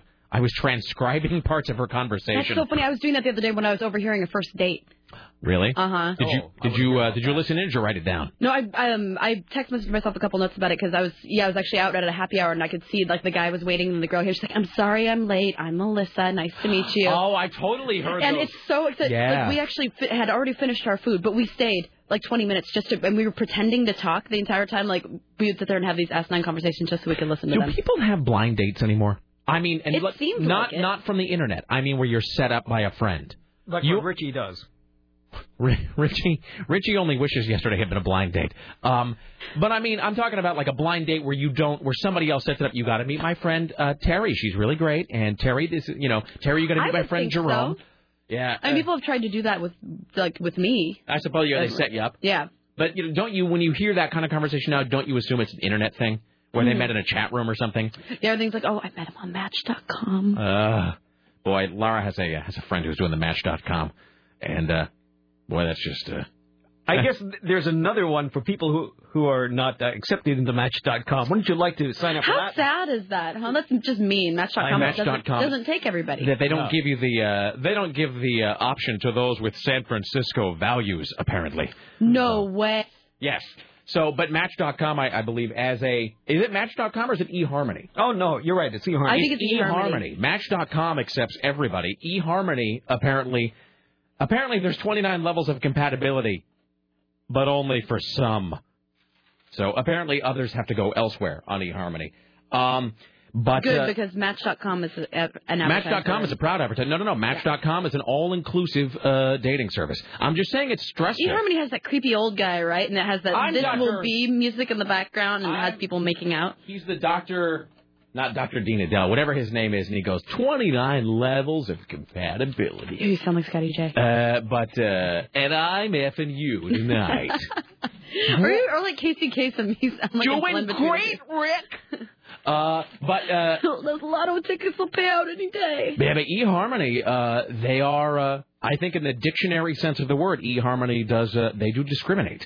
Uh, so about who can use it. But Match.com, Laura has a friend who's using that, and I mean, it's, I, you know, and I I guess it's a, it's a great service. I mean, I, if you are looking for somebody, the internet really is, I think, probably the best way to do that now because there's just, because otherwise you have to go to some bar, you know, or like you're trying to like because where do you even meet people now? Like, I mean, the people, you know, church attendance is down. You can't date people you work with. There's really nowhere left. But it's a special brand of stress every time this person sees a new guy, sees somebody who is interested in her. She's like, oh my god, he's the love of my life. I've been looking for him, and we've only been gone out like you know, like one date. Or there's that thing on Match.com where somebody can, I think, wink at you, which is sort of where they don't send you an email, but they sort of like they were interested, like they they liked what they saw or whatever. Anyway, so blind dates. But when you hear that conversation in public, where it's a lot of, um, I'm John. Oh hi, uh, I'm um, I'm Alyssa, and you just know that that was like that that's where that started. Anyway, so I overheard this phone conversation yesterday while I was at lunch, and this woman said. This is what she was saying into the phone. I'm quoting now. I took out my Blackberry and wrote this down word for word. This is what she said. She said, Did you use my computer? My God, if it's on my computer. and that's all I heard. And then I was like, But, but I'm like, Come on! What? If what's on your computer? And of course, I'm sitting there eating a sandwich, pretending to read my Dexter novel, typing on my Blackberry with one hand, looking over to her, and she's doing that thing of like turning away from everybody and like kind of speaking into her. But did you do it on my computer? Oh my God! If it's on my computer, I don't. Oh, that And sucks. and then and then what sucked even more is when she got up and walked away. Uh, and I just and I, I I was trying to figure out a way Yeah, to she'll follow follow her. her if I'm following I her. was totally going to try to find a way to trail after her to get the rest of the conversation. So Anyway. Uh, All right, let's do one more and then we'll take a break. Tim Riley. Barbara Walters disclosing a past affair with a married U.S. Senator Edward Brooke, who, by the way, was the first African American senator. This happened in the 1970s. He was a moderate Republican from the People's Republic of Massachusetts. Uh, at the time, the twice divorced Walters was a rising star for TV News, co host of NBC's Today Show. Uh, Brooke later divorced and has since remarried. Uh, so uh, she tells Oprah Winfrey that she was in love. I was certainly, I don't know, and I was certainly infatuated. Infatuated? Yes, I was certainly involved. He was exciting. He was brilliant. It was exciting times in Washington. During the program, Walters chokes up while describing the struggles of her older sister Jackie, who is mentally retarded. Uh, she confesses that as a child, sometimes she was embarrassed. Uh, let's see. So uh, I guess her last husband. I'm not familiar who she's married to now. Is Barbara Walters currently married? How old is Barbara Walters now? Oh. Nobody knows. Well, let me look up. I'm gonna I'm gonna look up her Wikipedia. well, her face is from the early 70s. Uh, it's spray on flesh. hey, by the way, somebody sent me an email. They said there is spray on flesh. Good, we'll have to get some. Uh, apparently, they use it for um, uh, they use it for small injuries. You, can you spray it on. Done. Skin. Ah. Does it come off? It's called New Skin, which I think is not to be confused with the cosmetics company of the same name. And you were NEW. Uh, NEW. I do believe it is actually a product called New Skin, and it is a spray on. And uh, they said, strangely enough, uh, they said that sometimes um, people will use it if they are if they are training on a repetitive task which uh, causes skin. th- This guy um, this guy says that um, G. Gordon Liddy, which I believe, that G. Gordon Liddy told a story about training on a pistol range and actually firing his gun so frequently that it wore the skin away on the inside of his finger until he found a product called New Skin, which you sprayed on and, and put a new layer of pseudo skin on injuries. So there you go. Um, I don't think that's going to work on my face, though. Let's just be clear about that. Barbara, how old would you guess she is according to Wikipedia, Tim? Early 70s. 78. Oh, she's older than I thought. 78 and uh, but Barbara Walters is another one of those uh, women where I, I wonder if she was really hot in her day. I'm sure she was. I mean, she must have been because I mean, simply uh, let's just be honest. In, in America, especially uh, 20, 30, 40 years ago, uh, I, I I think if she had just been like a mud fence, there's no way that they would have hired her. She wouldn't have been put on television. Mm-hmm. I don't think anybody can really get on television if you're hideous. So, well, okay, now I have to go. I have to go find some. Uh, who is she married to? Let's see. Per- this is the best section of any Wikipedia entry. Personal life. Walter's been married three times. Um, she said uh, well, she was married to Robert Henry Katz, a business executive and former Navy lieutenant. Uh, she was married to Lee Goober, theatrical producer, theatrical producer and theater owner, and Merv Adelson, the CEO of Lorimar Television. So uh, there you go. But she's divorced. She's currently single. So uh, gentlemen, step up. All right, uh, let's take a break here. Come back after this. More from Tim Riley around the corner. Stay there. It's the Rick Emerson Show.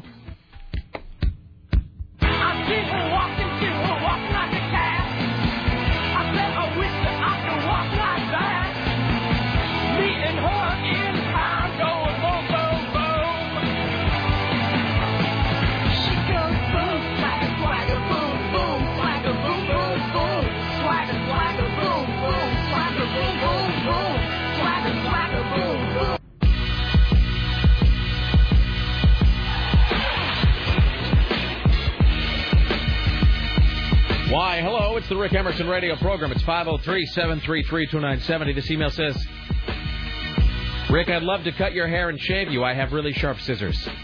Thanks so much. Uh, what else? Rick, did you notice that Tony in Seattle, uh, Tony in Seattle wanted you guys to stop bashing Vancouver because it really isn't that bad of a place? But then he said, "I don't want to rent because I don't want to rent to the type of people that rent in Vancouver." Make up your mind about Vancouver, Tony in Seattle. Well noted, sir. Uh, let's see what else. Oh, here's the other thing. Season two of Dexter apparently doesn't even come out till August, so I think that guy uh, was misinformed or he was confusing it. It is the CBS uh, season two he's talking about. Dexter season two comes out on DVD in August, and then season three apparently launches on Showtime uh, in September. Here's Tim Riley. So let's take a look at this, uh, the latest Paula Abdul spin. She has acknowledged what many viewers have long suspected. The show's judges see portions of the dress rehearsal for the show and use that to help formulate their comments for the evening's live performance. That's what we're told. So the and somebody else was. I mean, there was some speculation yesterday that the deal with Paula Abdul, who if you if you didn't hear the clip, she she said, "Well, your first song was good, but your second song left me feeling blah blah blah blah." And Mm-hmm. there had been no second song. She was refusing that it hadn't happened. And immediately there was a lot of theory. Well, did she give away the fact that it really is scripted? Did she give away the fact that the show is not live, even though they claim that it is live? She reveals she has seen part of the dress rehearsal, which takes place two hours before the live broadcast, and mixed up the rehearsal and the live performances. Mm, it's I don't know, and maybe uh, you know Rob uh, Spiewak on the Michael Mara show was noting that it, it, it obviously that that does sort of make sense that she would make that mistake on the fly because I think by law, if they if they say the show is live, it has to be live. Uh, or they have to do the previously recorded thing. I think if you advertise, especially a show like that during which there's audience voting, if you say it's live, legally it must be live. So there would have been no chance to fix that in post. So maybe if she saw the dress rehearsal and then was, I don't know, not thinking clearly for some reason, folded that into her comments, they wouldn't have been able to take it out. That does make some kind of sense. So anyway, in a March 2007 article published in a British newspaper, it reported that judges Simon Cowell and Randy Jackson watched the television feeds of the dress rehearsal to give themselves an idea of what comments they'll have to make when the show goes live. Yeah, no, I could. That see makes that. sense. All right, no, that, that that does make some sort of sense.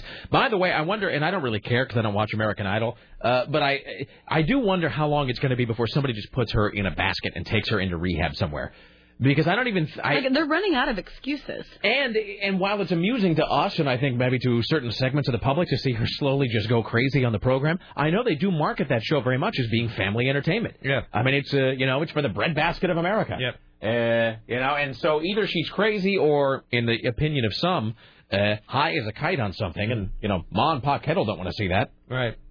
Well, usually uh, ladies are, aren't hauled away until they show their vaginas at gas stations these days. Well, Would then, you say that's true? Well, then, Tim, let's just keep our fingers crossed. Well, uh, the Apple people say they'll begin selling movie downloads on its iTunes service the same day as the titles are released in DVD form. Titles that'll be available this week include Juno, American Gangster, and I Legend. iTunes will offer new releases and catalog titles from studios such as 20th Century Fox, Walt Disney, uh, Warner Brothers, Paramount, Universal, Sony Pictures. Well, that doesn't leave very many that it doesn't offer, does it? No, and I will say this: um, I was obligated. I had no choice but to download the new version of the iTunes player the other day. Oh, how do you like it? Well, I had no choice but to download it. Let's put it that way. Um, I like it as much as one can like a large, clunky, cumbersome program that is filled with bloatware and takes over everything on my machine. Not that Windows doesn't do that with everything, because it does. I just sort of expect better from Apple. But I was I was obligated to update my iTunes player because I wanted to get the new Wednesday 13 EP, and the only place you could get it was on iTunes. Blah blah blah blah blah. But I did note this: iTunes, Apple is clearly aware of some of the, this is the difference between Apple and Microsoft is that Microsoft just never learns from their mistakes. Microsoft takes forever to update things, and when they do, it's not really any better. And i- if anything, it's worse in many cases. Apple, though, does recognize when their products have a sort of failing or a flaw, and they do work to correct it. If you uh, purchase an album on iTunes now, because the iTunes is that weird M4P proprietary format, there is now a function on the new iTunes player that will let you convert things from the iTunes store into a regular MP3, which means you can play it on something that's not an iPod. Because th- th- because in the past, if you bought something at the iTunes store but you didn't have an iPod, and I don't, um, I have a creative. You have to buy it from the i- from the iTunes store, burn it to a CD, and then re-rip it into your player. Now you don't have to do that. You can actually convert things straight into an MP3 onto your player. So I do I do thank Steve Jobs for making that little concession to me. Well, police in uh, Tarpon Springs, Florida, say the apparent suicide of the D.C. madam has, well, has been held. The detectives were called to a trailer where the D.C. mom was uh, staying with her mama. The body was found in a storage shed outside the trailer. Trailer. I barely knew her. Uh, two weeks ago, uh, Palfrey was convicted on federal charges of racketeering, money laundering, two counts of improperly using the U.S. mail. So that's that for her. So much for the D.C. mom. She she came back where she came from, the Florida trailer park. The three main presidential candidates are arguing about how to help Americans deal with the rising cost of gasoline. The answer is nothing can really be done. Nope. Uh, Barack Obama says, uh, say if, if you want to throw off a couple of taxes, well, that's not going to help anybody anyway, so well, why bother? What that would do is save the average driver 30 cents a day and would save you a total of about $28 for the entire year. That's wonderful. Hillary Clinton admits the plan is unlikely to happen this summer. If we're not successful because of President Bush's opposition or the Republicans not going along with it, well, we're going to try. And we're going to start building the political will to take on the oil companies when I'm president. Mhm. Uh, she was on the O'Reilly Factor last night. I think it's offensive and outrageous, and uh, you know I'm going to express uh, my opinion. Others can express theirs. Oh, I forgot that was last night. I totally expected. Did you watch it by chance? No, I never watch Fox. I don't know where it is. You don't watch the Fox News channel. Yes, the Fox News channel. Fox 12 featuring their news. I at watch it 10. religiously. Watch it every night. As a matter of fact, I watch it uh, in the newsroom at 4 every afternoon because it is the first newscast in the city.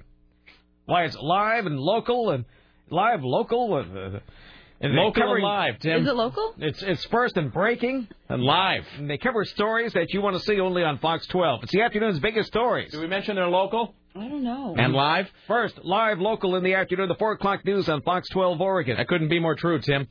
Uh, so I did not watch the O'Reilly Factor last night, although I it, and I don't know that I could have made it through, even if I'd remembered and I didn't, because there was a big because uh, the, the deal is that Obama won't go on the Fox News network and he won't go on the O'Reilly Factor, and so it was a little bit of a story that Hillary Clinton agreed to go on, and. Uh, part of me was like, well, I should watch that, and I think, I think the lower, but like my in the, the, the reptile part of my brain sort of took over at the last moment and just it kept me from remembering it because I don't know how much of it I could have made it through anyway, but it, it couldn't. Have, it doesn't seem like it could have been that exceptional. I mean, really, the only thing we've got is her talking about the gas tax. Yeah. So, yeah.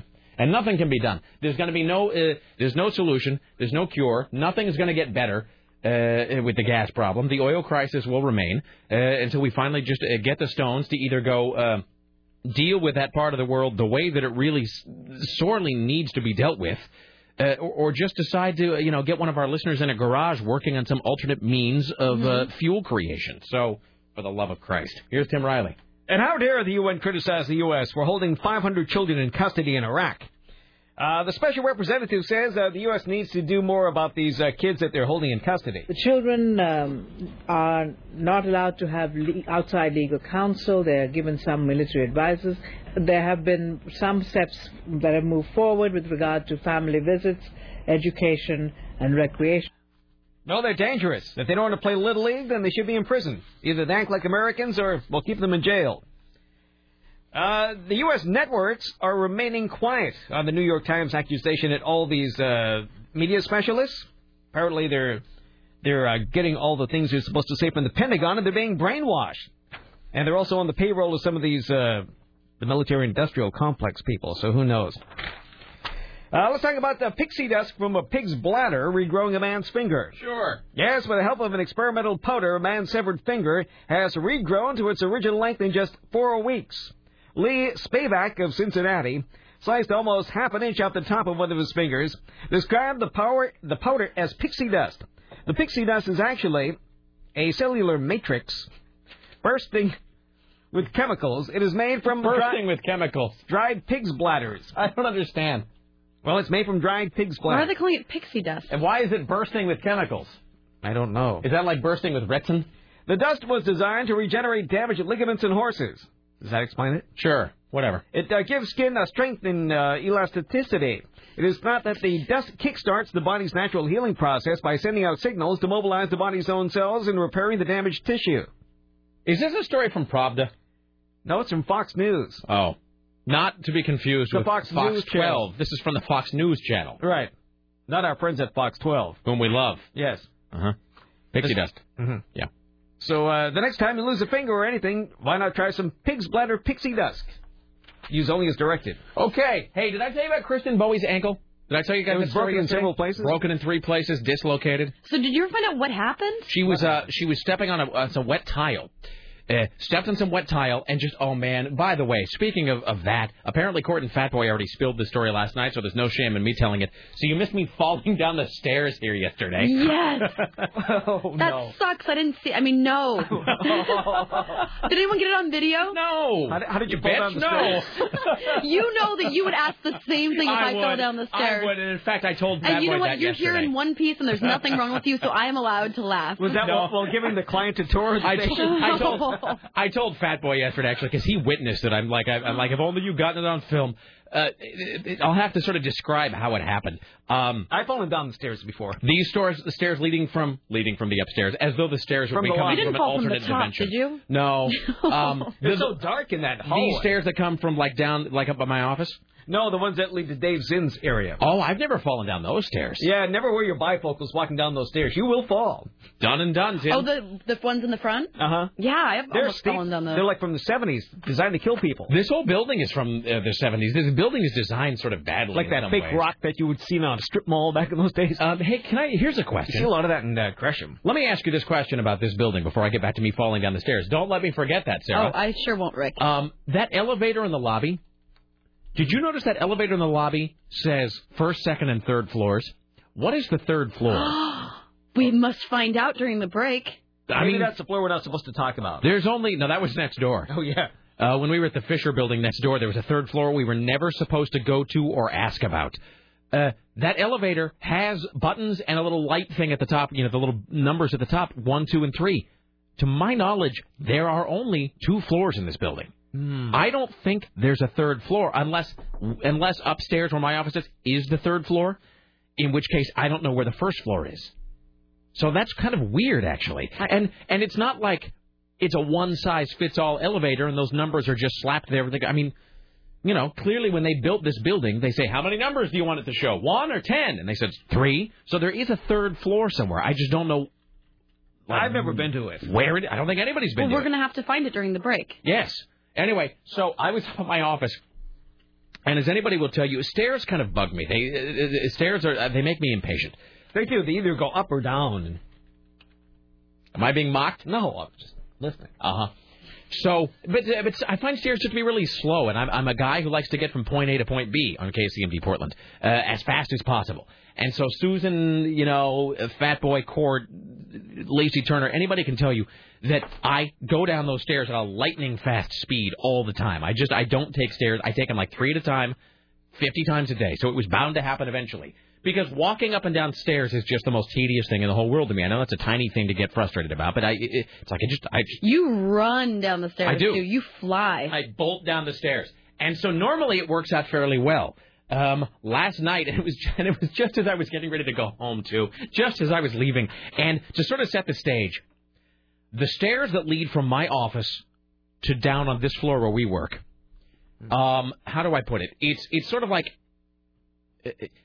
if you're sitting in Court and Fat Boy's office and you look out their door, all you can really see are the bottom couple steps where the stairs sort of come out onto this floor. You can't see someone coming down the stairs because there's a wall there. You can really only see them once they get to the bottom couple steps. So the rest of the stairway is hidden from view. So I can only imagine what it sounded like and then looked like because here's me and I, the problem is I put my I have a shoulder bag that I carry with all my crap. So I throw my bag over my shoulder. You know, all right, I can't wait to go home. I'm done with work. The end of a perfect day. exactly. Um, what could nothing can happen now to spoil this perfect experience at CBS? I'm bolting down the stairs, and as I'm doing it, I think that the bag was sort of swinging with my body motion. And at one point, the bag went up in the air, came down, and hit me sort of on the hip as I was Mm-hmm. running, and it knocked me off balance as I was sort of in midair between steps. What was in the bag that Just, weighed you so know, much? Like 50 pounds of crap because I never throw anything away.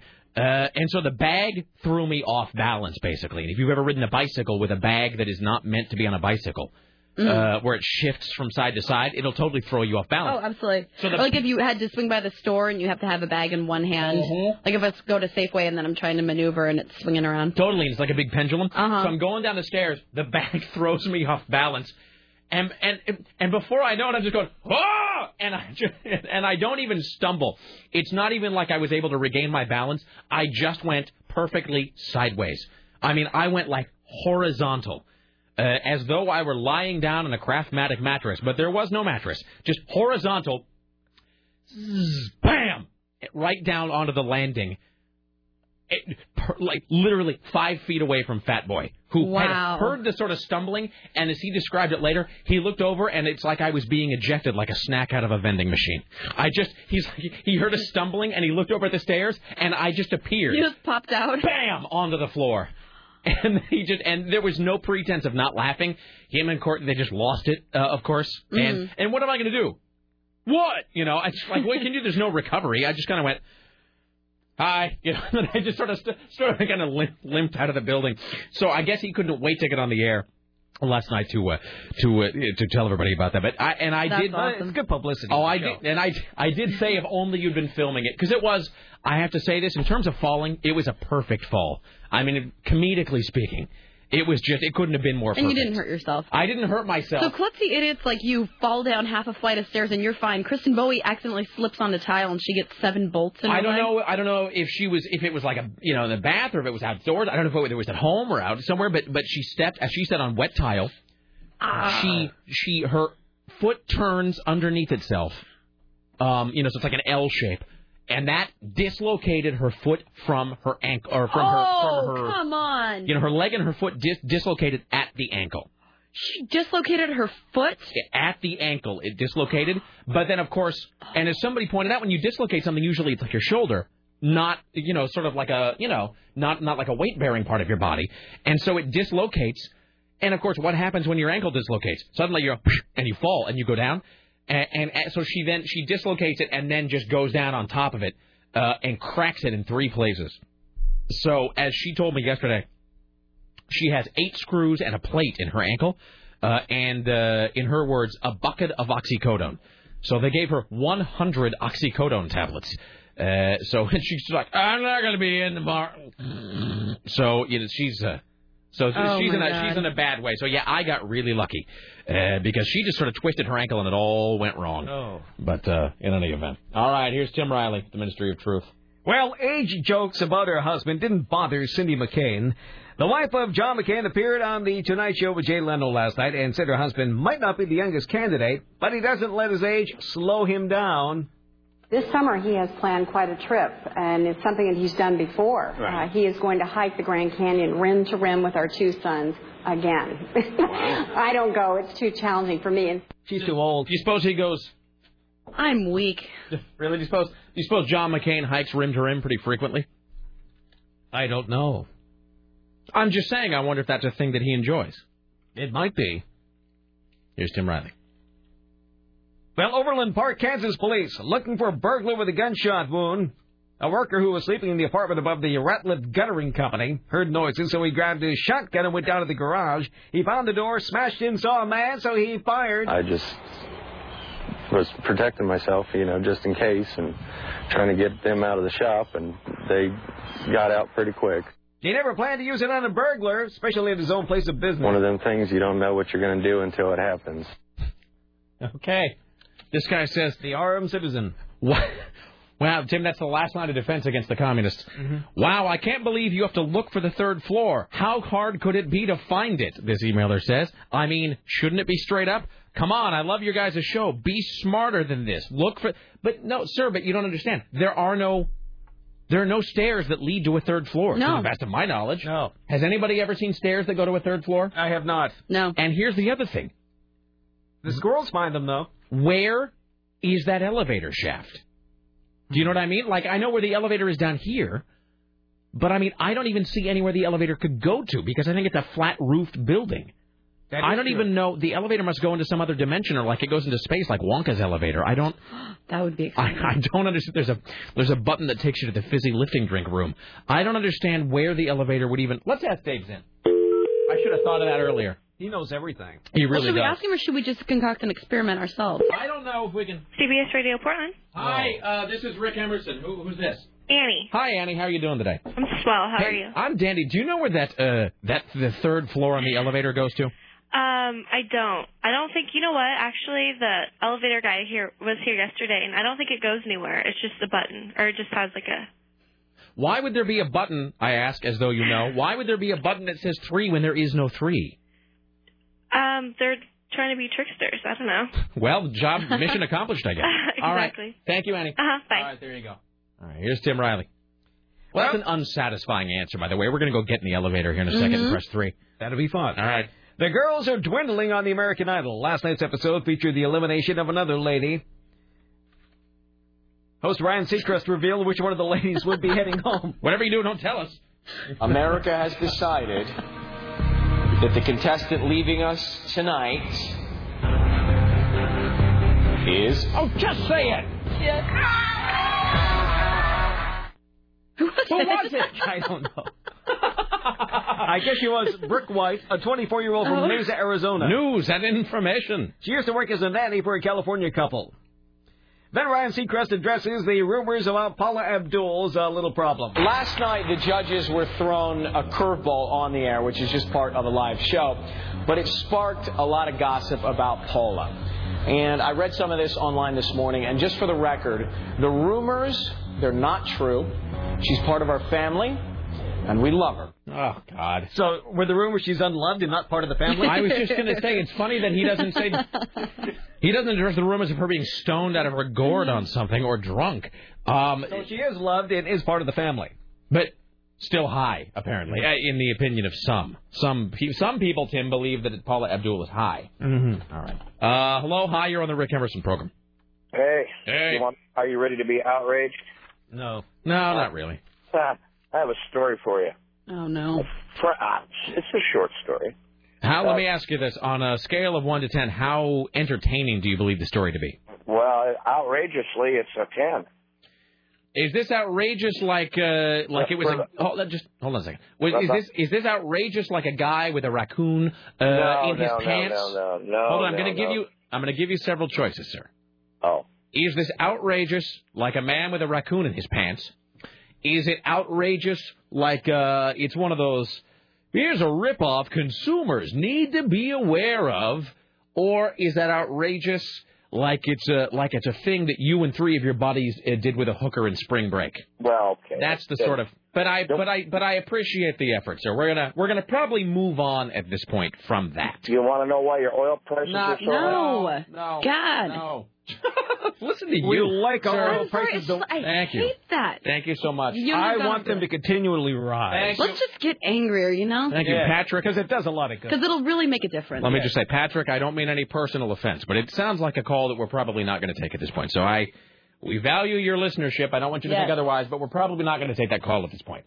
Especially because incidentally- getting mad doesn't do a damn bit of good. And can we also say that here's this is one of those moments that I then get emails about where people say that I am being a jerk or being mean to the callers. You're never mean. Somebody, well, I'm often mean, but somebody sent me one the other day about you were mean to the uh, caller, and it was another caller like this one. I don't mean to pick on the caller, who was like specifically urging violence against someone, and it, that's just let this be a rule of thumb. Be it president, pope, or some guy down the street, don't call up and say that what really needs to happen, Rick, is insert specific person needs to be shot. Don't do that, please. Because if you do it, then I have to. And I'm not. I don't mean to be condescending. I'm just saying some people aren't aware of this because we do an outrageous radio program, and it's, that's the sort of thing that we then have to dump, and then it just becomes awkward for everybody. So, that being said, I appreciate you listening, but uh, we're just gonna not gonna take that call. Hi, you're on the Rick Emerson Show. Hello. Hey, I've got a reference for you and a two percent joke. All right. Okay. For your third floor, do you suppose it's like in Bean John Malkovich where uh, you just have to hit the emergency stop between the first and second floor, pry the door open with a net, with a crowbar and the little half floor in between? Boy, how great is that movie? Let's just all acknowledge for a moment. Can I tell you that I've only seen uh, Being John Malkovich twice, and I kind of am glad because I want to give it a while and then see it again with new eyes because it's so good. I don't want to burn out on it. Agreed. It is. It's it's a work of absolute brilliance. It really is, and just the mo- the the layers and the the, the the levels in which Being John Malkovich is a perfect film. And doesn't it astound you that they agreed to make that movie? Can you imagine being in the pitch session where they were trying to like float and no no no you go in- into this little panel and then you get to be John Malkovich for nine minutes or whatever it is. I mean it's just insane. The- And the best moment of that movie for me is the moment when, of course, when Malkovich goes in and sees all of his own, everybody looks like him, and I have seen what no man should see. Jesus. All right. Uh, what else do you have, Mm-hmm. Uh, sir? The other thing is, uh, oh, by the way, do you kind of wonder if they just had Bean blank and they just kind of pitched the idea to a couple guys? They- do you think they actually had it written as John Malkovich? They have actually said it was written as being John Malkovich. He was always the first choice. The studio, because they didn't believe that John Malkovich was a bankable star because they're fools, and the studio, of course, you know, eh, they they don't. Let's all just say the thing about comedy is, I say as though I'm Steve Allen. The thing about comedy is that certain things are just funny, and if you don't understand why they're funny, it can't be explained. You just have to know. And so, being John Malkovich is funny. Being George Clooney, not funny. It's just for no, I'm sure he's a nice guy. Being George Clooney isn't funny. Being John Malkovich, that's hilarious. Has to be somebody you recognize, but who still seems kind of anonymous. Yeah, and the studio didn't get it. They're like, well, what about being Tom Cruise? And they were just like, you know, we don't. And they, at one point, the poor screenwriters had to sort of start writing up alternate versions of the script in which it was like, you know, being Keanu Reeves or something. Uh, and finally, though, the studio came to their senses and they got Malkovich to do it. There you go. Oh, Yeah. and uh, my other theory for your third floor. Yeah. There is no third floor. There is no Mrs. Arbs. All right. Thank you. Bye. Uh, Are we going to go on a third floor adventure now? Gorman guest rep. What? Are we going to go on a third floor Uh, adventure? I think in the next break we should go to. We should all go to the elevator together. That would be fun. Uh, hi, you're on the Rick Emerson show. Hey, is this me? Yes, it is, sir. Oh, I was wondering if maybe you just got a you used elevator. Like it wasn't a building that had a third floor, and they just gave you a used elevator, and now it only has two floors. Well, I Like, could almost see that, except it's it's not just the buttons in the elevator though. It's that little light up strip at the top of the elevator when you're waiting for it that says what floor the elevator is currently on. okay, well, well, maybe that's a secret uh, CVS floor that you're not supposed to go to. Maybe. All right. All Thank right, you. thanks. Maybe it was removed after the plague, and it's no longer discussed. What plague? The one they don't discuss. I guess that would make sense. Mm-hmm. Is that why we don't know anything about it? That's correct. Uh huh. Here's Tim Riley. Well, incidents of kids in the U.S. fainting after being given shots at school are reported in large numbers. Many of the cases involve teenage girls. The Center for Disease Control says at least 463 kids fainted during an 18 month period while being vaccinated. Some of the victims hit their heads on the floor while fainting, and at least one had a car accident. But these kids are pretty resilient, and they recovered quickly from it. By the way, who had the flu shot this year? Oh, not me. I got sick from the last one. No Sarah? way. Uh-uh. Never again. Now, did you see it was like the worst flu season ever? Uh, I didn't get sick once I didn't throughout get the sick entire once. winter. No, it- and I I was took the flu shot last year, and I got sick like three times. Yeah, No. I was deadly sick like the day after that. Yeah, there's, I was reading an article about that this morning that they said uh, this year more people than ever got the flu shot, and then of course more people than ever got the flu. So there you go. Mm-hmm. Yeah, the flu shot was like you, you know the Botox of the workplace for a while, so people caught on. Don't trust, don't trust the man, Tim. Mm-hmm. That's my advice to you. Don't never trust Whitey. Here's Tim Riley. Well, NBC's comedy The Office is all new. On the upcoming episode, Stanley Hudson, played by Leslie David Baker, gets into a run-in with Dunder Mifflin boss Michael Scott, played by Steve Carroll. Hudson said the two will take their relationship to a whole new level.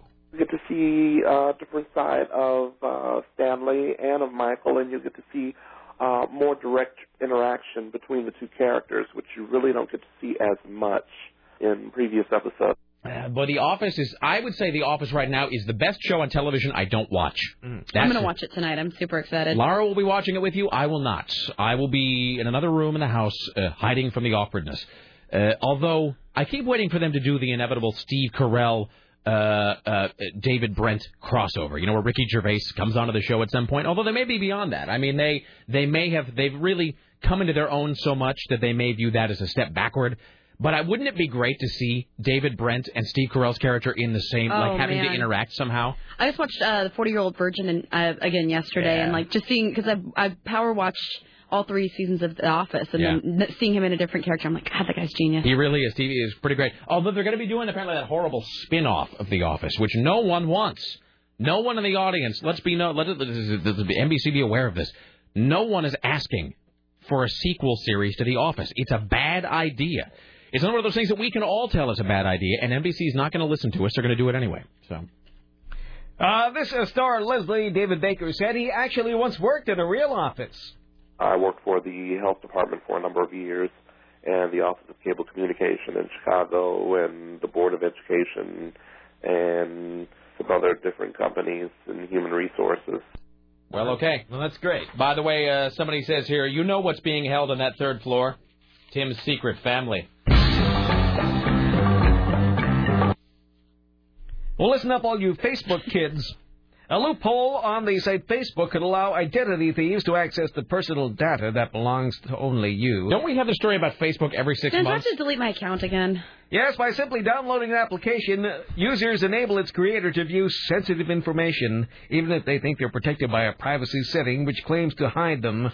Details such as your date of birth, address, contact numbers for the user, all that and all their friends can be seen by the creators and potentially be stolen. Well, now wait. I thought you got rid of your Facebook account. I Please did. tell me you set up another one. No, no, no. It's that they keep it. They it's the same Oh, one. you can't delete it. N- Well, you can, but you have to physically go through and delete everything. You can't just hit like Nope. cancel my account. Nope. Okay, can I just tell you? I, maybe Facebook is the new thing with the kids.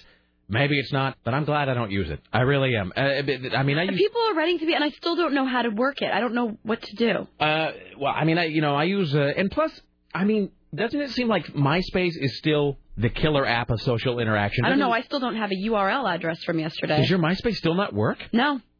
That's weird. Mine continues to work flawlessly. No, I guess I, I read about it and it said that there's some flaw in the application that they're working on that some of you may see that your URL address has disappeared. I have no social interaction, so I don't have to worry. You know what it is to be, yeah, and really, when the zombie apocalypse comes, or maybe when that thing happens from uh, Escape from Los Angeles, where all the power goes out, you will, you will uh, be, you know, be the new ruler of the world because you haven't become reliant on technology. No, I send out like three Christmas cards a year, and everyone gets the same one because I'm not done with the box yet. Um, so I'm looking. Yeah, my my uh, Hmm. my MySpace paper page is working uh, right now, actually. So No, mine works, but it deleted my URL. So I mean, So so, no one can still- get there? Yeah, but I mean, you can get there by clicking on other people. Ah, but, um, but you can't get there directly. No, That's interesting. I know, isn't that weird? You know, can I just say this? It was, the Office is the most popular show on television and the best show on television that I don't watch. MySpace is the most popular website that doesn't ever work properly. I mean, for a company, for a website that is used by 12 million people and that I believe is owned by Rupert Murdoch, who has more money than God, MySpace almost never runs flawlessly. I mean, probably three, four times a day. You go to MySpace and you try to load something and it just doesn't. I'm sorry, an error has occurred. You know, you can't see a picture, something crashes, you can't log in. Uh, the MySpace really is an astonishingly poorly run website. It Yeah. just seems filled with glitches. Every day, like every day, I'm looking at it, and every day consecutively there says some of you URLs on April 30th. Some of you may be experiencing a strange glitch. 29th, running slow. 28th, your inboxes aren't working. 27th, bulletins. 26th, can't message or comment. You have died of dysentery. Here's Tim Riley. So what good is it? You can't send notes to each other saying it was lovely to see you again. Thanks. Let's have lunch tomorrow. Thanks for the ad. LOLOLOL. And all these fake friends. Yes. Hundreds of them. Oh man. Okay. Now I'm I'm sorry to keep hundreds. I'm sorry to keep running wild about this, Tim. But let me just say this one more thing I about wanna MySpace. hear about it. So I went to the MySpace uh, the the MySpace uh, the friends thing the other day. That you know you have new friend requests and Did you get some new hookers? like 50 in one I got day. a bunch of them too. in one day, like all at once. It was just filled with whores, and uh, and I went there, and they weren't even trying. It was like what? It was literally a picture of a woman in a g-string bending over, showing her ass to the camera, and it was and and and the little message was like, like what's with a z? What's what's up, sweetie? You know, add me and we can cam. You know, and it's like. No, gone. So, uh, but then there were some that were a little a, a little harder to tell, and I had to sort of open them and go to the page and uh, check it out. But it, there was a flood of uh, of, uh, of like web sluts uh, that were all over the uh, in my MySpace thing. So, in any event, Tim doesn't have any of these problems. No, Oh, I don't care. I don't care to correspond with anyone. Your apathy is your greatest asset, Tim. Hold on to it always. It works well for me. Here's Tim Riley. A 23 year old man walking on the sidewalk next door to Orlando Street was struck in the back of the head with a hammer and robbed by a lady. Uh, the man handed the woman all his cash and his wallet, and she ran away. The woman is described to be a white woman, about 35 years old, long hair that went to the middle of her back. She's wearing a dark floral print shirt, had a small print on it, and a duffel bag over her shoulder. Uh, the extent of the man's uh, hammer injuries is unknown at this time. Hello, I heard you were robbed by a lady. Alligators looking in an elementary school force police to escort the students. Not can police protect all these students from several large alligators? Where was this at? Was it in Florida? It was. Ah, la la la. Oh, son of a bitch! All right. Several large gators, including a possible 11 footer, lurk in a Florida elementary school. Prompted plans for police officers to escort the children on and off campus. You think they were going to get the Why alligators don't we- out first? I was just going to say, why don't they escort the alligators somewhere else? That's what I was thinking. Well, it took neighbors to spot them, apparently. The, the children aren't aware that they were in school. Don't you picture the alligator Mm-hmm. sitting next, like sitting in class at a desk, sort of looking around nervously, trying to fit in? I'm just a student. Of course, everyone's concerned about the children's safety. When you have an 11 foot alligator out there and you got small ones running around, it could become a dangerous situation. Really, do you think? It took a lot of thought. It could become a danger. It's not now. Well, when trappers got near the gators, they began hissing and showing aggressive behavior. Um, one started running at one of the female officers who was on the scene. At least one more alligator is believed to be lurking at the school. It was last seen uh, behind the school and just uh, feet from a home. It went back again in the water. Police set up a perimeter to keep the children and people away. So children and people are two separate things. If the alligator is not caught, officials will continue to escort the children to and from school. Excellent. I would have given anything to have alligators at my school growing up. That sounds like it would have been fantastic. Mm-hmm. Uh, let's see. This email says, "Hey, so I got fired on Monday, and now I get to listen to your program from the comfort of my home for the first time." That never happened to us. For no, so we had nothing to listen to. No, nothing. That's an interesting point, Tim. We had nothing to listen to when we were fired. There are two things I now know. Over the stream, your guys' voices sound way cooler than over my radio. And when you say this would be hilarious for anybody who's stoned out there, you are correct. Tim and Sarah seem to not understand, but goddamn, you're right. It is wonderful if you're stoned. Signed, Aaron. Uh, not Aaron Geek in the City. Signed a different Aaron. So, well, thank you, Aaron. I'm glad we could help. Uh, this one says, Rick, about MySpace. I love the way they cover up MySpace's failings by telling you something that went wrong and that the error has been referred to their non existent staff of crack support people. That is really true. You know what? Squid's sister works for MySpace. Really? Doing what? I don't. Um, you know, I'm not sure, but she can, I guess, look at anything. Like, how uh, how awesome would that Oh, be? That's a feeling of power. You know all those people who are like, look at me, don't look at me, look at me, don't look at me when they write the blogs to their except for private, like only the blog owner can. private. My thoughts are too special But the ones where they write specific blogs where only they can see it, and they Right. passively aggressively write about like an ex-boyfriend that they hate, and it's like this is set to private, only the blog owner can see it. This is the biggest revelation of my life. You may not read it. Seriously, who does that? I mean, specifically, who does that? Do you know anybody who does that? I don't know. Yeah, um, not not any like close friends. But I do know people who are just like, so this is how it's going to end. And click on it. It's like, this, it's like, this is such a private. Only the blog owner can read it. That's fantastic. Um, this email says, um, uh, "Oh, this is depicted as a uh, a conversation. I guess I'm having with myself." He says, uh, "Okay, this is confusing because he's written it as though it were me talking." Um, he says, "Wow, I'm having a nervous. This is me talking apparently. Wow, I'm having a nervous breakdown and can't see a shrink for five weeks. What should I do in the meantime? I know I'll have everyone in my life ridicule me in front of the people who are responsible for my continued prosperity." And then he signs it. The listener party is going to be great. I'm going to wear body armor. Christopher. All right. Well, it'll be interesting. Here's Tim Riley. Well, the recently reunited New Kids on the Block are planning a world tour. Really? They coming here, Tim? It doesn't look like it, no. I saw that. It just looks like the East Coast. Uh, they're going to be in Toronto, East Rutherford, New Jersey, Uniondale. That's a world tour. Uh, Boston, Atlantic City, and Chicago. So it's only one part of the world. How far would you drive to see the new kids on the block? I drove to Seattle. Really? Would you drive to, um, you wouldn't go to L.A. to see them? No. You drive to Seattle to see them. Mm, yeah. Oh, did you get a text message from Scott Daly at Duran Duran last night? No, no. He sent me one uh, yesterday before him and Pants went went there. Yeah, no, he was. Uh, he Was, it, sent was me- he having the greatest I'm time in the ever? eighth row of Duran Duran. Woo, woo, woo, woo, woo. So yeah, he was all like agog with excitement about it. Here's Tim Riley. Oh hey, speaking of agog with excitement, yes. Um, did you see that? Do you have that story about Madonna? That uh, it has all those photographs of her gyrating with Justin Timberlake. I have it. I do have a video of her in concert. Is it uh, this is is it true that she raps again on her new album? Somebody told I don't think so. Oh, Somebody said that her new album has more rapping. I heard it there, there is yesterday. rap. Rapping in it, she isn't really rapping. I right. have the album at home. Right? Is it is it good? Yeah, it's good. Where would you put it on the classic one to ten scale? If you like rap, If you like Madonna, and I do. oh, uh, seven or eight. Really? For that really? part. Yeah. I heard part of it yesterday when I was um, buying a birthday present for my sister, and it sounded pretty good. Yeah. Uh, this email says, Rick, I just got done fish. I just finished listening to the new Madonna album. Um, he says at first I couldn't figure out why it sounded so thin and tinny, but then I realized I'm listening on my computer, not on my home stereo. He says there are two places in two songs where she raps uh, over and over again. She raps these lines apparently. I'm drinking a soy latte. I get a double shate. No, No, but- that's a that's a disastrous album. He says it's not as cringe-inducing as the American Life rap, but there are two there are two places in two songs where she raps these lines over and over again. The first is "See my booty get down right," and the other is just the, fr- the phrase "Get stupid, get stupid" over and over again.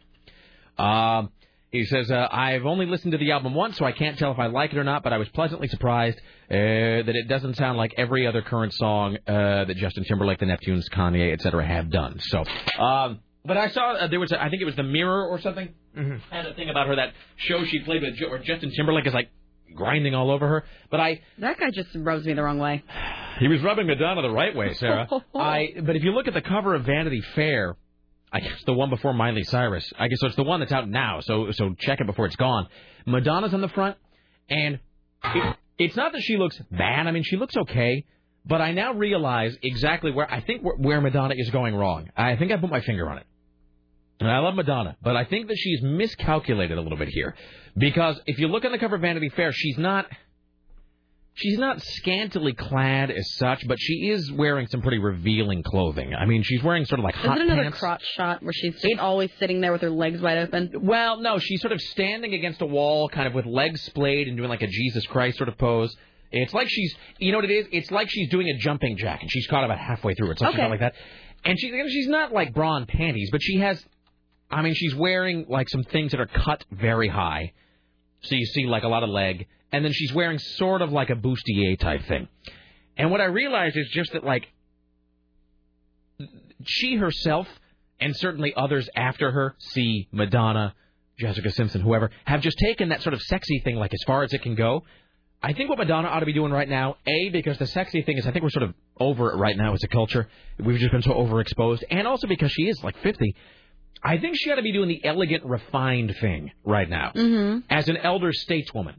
Oh, like the Christina Aguilera thing. Well, maybe not in the exact way, but Maybe like glam it up a little but bit. that's a good example. of Christina Aguilera Yeah. figured out that like there's only you know y- you can only stir that drink so long uh, before people are just tired of it. So Christina Aguilera, yes, she figured she'd do like a Jean Harlow thing, sort of a throwback. I think because Madonna is rather than trying to compete with all of these young girls who are trying to be all sexy. Madonna clearly, because what she's obviously trying to do is just to remind people of how important she is, how influential she is. All of those are true. She is a titan in the music world. There's no getting around that. She really ought to play to that though by trying to position herself as an elder stateswoman. And really, again, I think the refined, sort of cool, dignified look would work really well for her right now. Mhm. I think she's got to quit trying to dress like a stripper. I just don't think it's working uh, at- at this point. So, anyway, my observations. Here's Tim Riley. Well, Tina Turner is coming out of retirement. Who wants to see her? Really, speaking of people who really she's need to- Ah. she's 68 years old, and told Oprah in a recent taping of her talk show she plans to launch a new tour this October. Hooray! The first show is in Kansas City. Tickets for the new uh, concert series go on sale May 12th. In 2000, uh, Turner set out on a farewell world tour, which was supposed to mark the end of her career. This February, she performed a duet with Beyonce Knowles at the Grammy Awards. She is known for such hits as Simply the Best and What's Love Got to Do with It. Uh, Ike Turner passed away last December. So she feels like it's safe to leave the house. Then you picture opening the door, like real slow, sticking her head up, looking both ways, like eight or nine hundred times. All right, here's Tim Riley. Uh, three fishing buddies coming back to Fort Lagaca in Texas on Tuesday night. I had a little problem with their single-engine plane stalled in midair. The small Cherokee was put down in a vacant lot about a half mile short of the runway. The force of the crash broke off the plane's nose gear and crumbled the plane's fuselage. While nobody was hurt from the crash, one passenger aboard the plane did receive a number of crab pinches. When this happened, uh, Craig was sitting in the back, and he said uh, on the cooler, uh, crabs went all over him and just kept biting him left and right. Georgette McGuire, his girlfriend, uh, said it was driving him crazy. He got a bunch of crab bites on her. The FAA is investigating what caused the plane to stall, possibly crabs.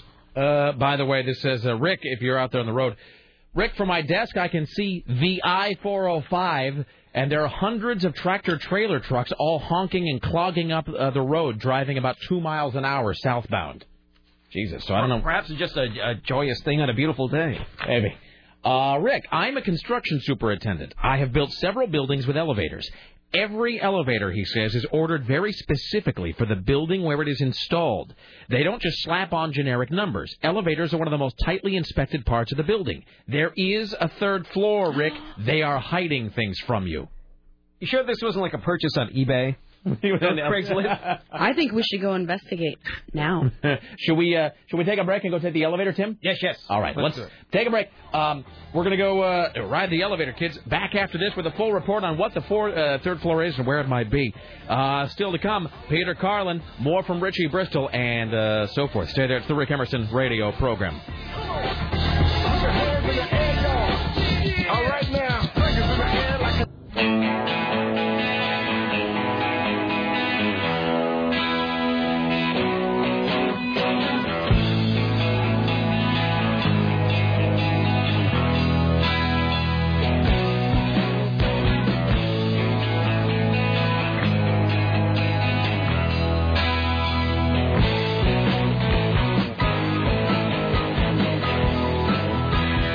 The secret word is Polybius.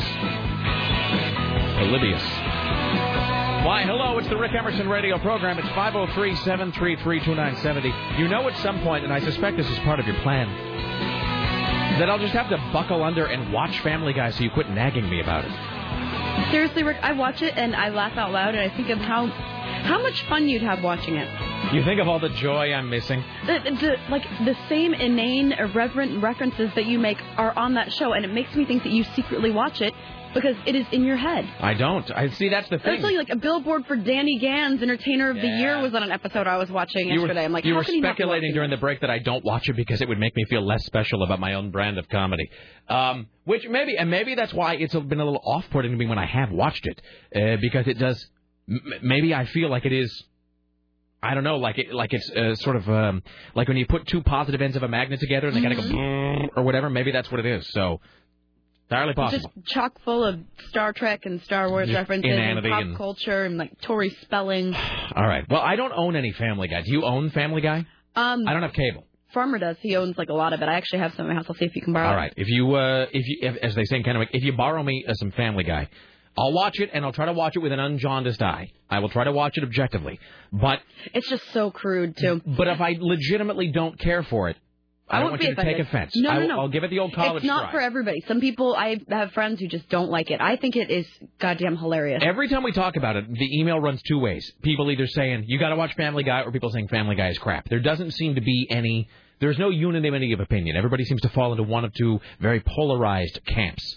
Um, okay, uh, but so less people think that we're not talking about the elevator. So the elevator was completely anticlimactic. We got on the elevator and pressed the three. Nothing happened. It just took us to two, which It is was the the opposite most stairs. boring elevator I've ever been on. Mm-hmm. But but here's the great thing about it: a full-on screaming '70s wood paneling inside. Like that elevator has not been updated in about 35 years. There were a couple mysterious unlabeled switches that we wanted to throw, and I will say this: the elevator here at CBS First Avenue is the only elevator I have ever been in in my life that has the die-hard John McClane escape panel in the ceiling. There was an escape hatch. So much so that I feel like with proper supervision by Brian Jones, somebody ought to try to get through that. Don't you Like think that'd somebody be you cool? mean you. Yeah, I think you should. Do I it. think if Brian Jones wants to come supervise it, and if we get the uh, the okay of upper management, uh, I want to try to do the diehard escape uh, through the uh, through the hatch in the top of the elevator. Because like all dudes, every time I'm riding in an elevator, I look upward to see if there's a hatch because of terrorist attack. I got to be able to get out, uh, and that's the first. And it's never there ever. Uh, it only exists in films and here at CBS Radio Portland. So, all right, still to come, High Concept Thursday, Jim Roop, perhaps Peter Carlin, uh, and we'll talk more to uh, to Richie. By the way, can I just read a thing that's going to make us filled with angst? Oh, yes. Since I'm living, this is from Randy in Vegas. Uh, oh, and then we have an explanation for the truckers on the highway. Since I'm living a couple days behind via the podcast, this may have been covered, but I heard Jonathan Colton on your show on Friday. He had with him a couple musicians named Paul and Storm, not Storm Large, uh, Paul and Storm. They were backing him up. Seriously? Paul and Storm? Paul and Storm, one half of the band Da Vinci's Notebook. Da Vinci's Notebook, the band who sang Take a Look at My Enormous Penis.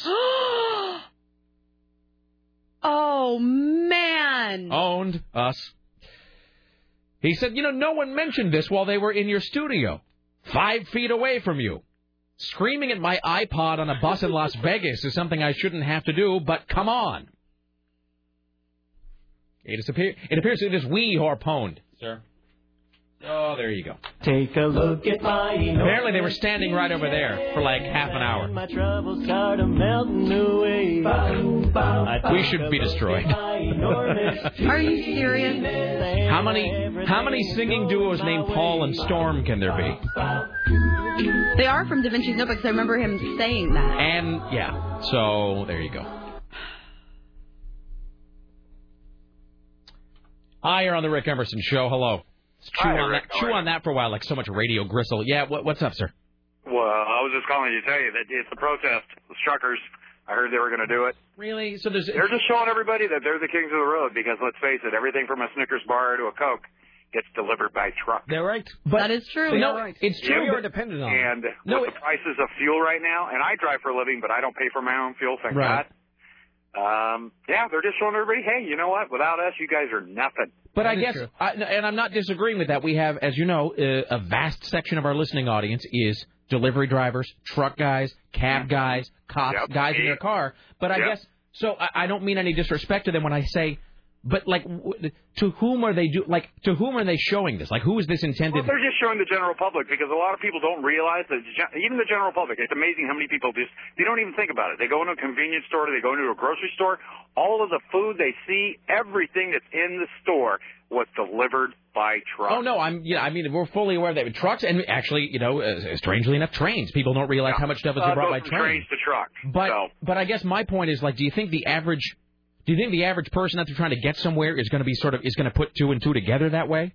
Oh, I. Or are they I just gonna highly doubt it. say, it's like- going to irritate the crap out of them? No. Yeah, I mean, are they just And gonna it's gonna say, get like- their attention? But I think, are, but are they just going to say like, look at the jackass trucks Oh, we blocking the lost road? connection. Now we lost that guy. And again, I don't mean any disrespect to truck drivers. I'm just saying I wonder if the Well, it average must be frustrating because a lot of them are independently contracted and they have to pay Right. for all the fuel. right. I mean, I wonder. It, it seems and, like and people are getting le- uh, getting more openly frustrated about all the conditions that these, I mean, out of control fuel prices are bringing. Boy, doesn't it seem like we're just a few steps away from riots? I mean, it really does feel that way. I, I mean, the American people will put up with just about anything, but could that time be slipping away? You know, my friend Todd used to say he had this saying that he said, and it's funny how dated this is. He he used to say that um, Americans will never complain about their government as long as fuel remains under four dollars a gallon, and uh, you know, and it, which is sort of the, you know the the bread and circuses thing. You give people cable and you know remote control, and they're they're happy. Um, uh, but it, it, it's funny that we had talked about something the other day, and my wife had, didn't hear this because she was at work, and so she said this independent of anything we had said. Laura actually made the observation that it feels a lot like the early 70s to her. She said the same thing. She's like, it feels like the 70s, the mid 70s maybe, where there was fuel lines, food, not shortages maybe, but certainly food prices being jacked up. Um, it does kind of feel that way. I mean, it does. And again, I'm not trying to knock the truckers in, in any way. I'm just, I wonder if that's shooting themselves in the foot a little bit because you got to figure the average nitwit.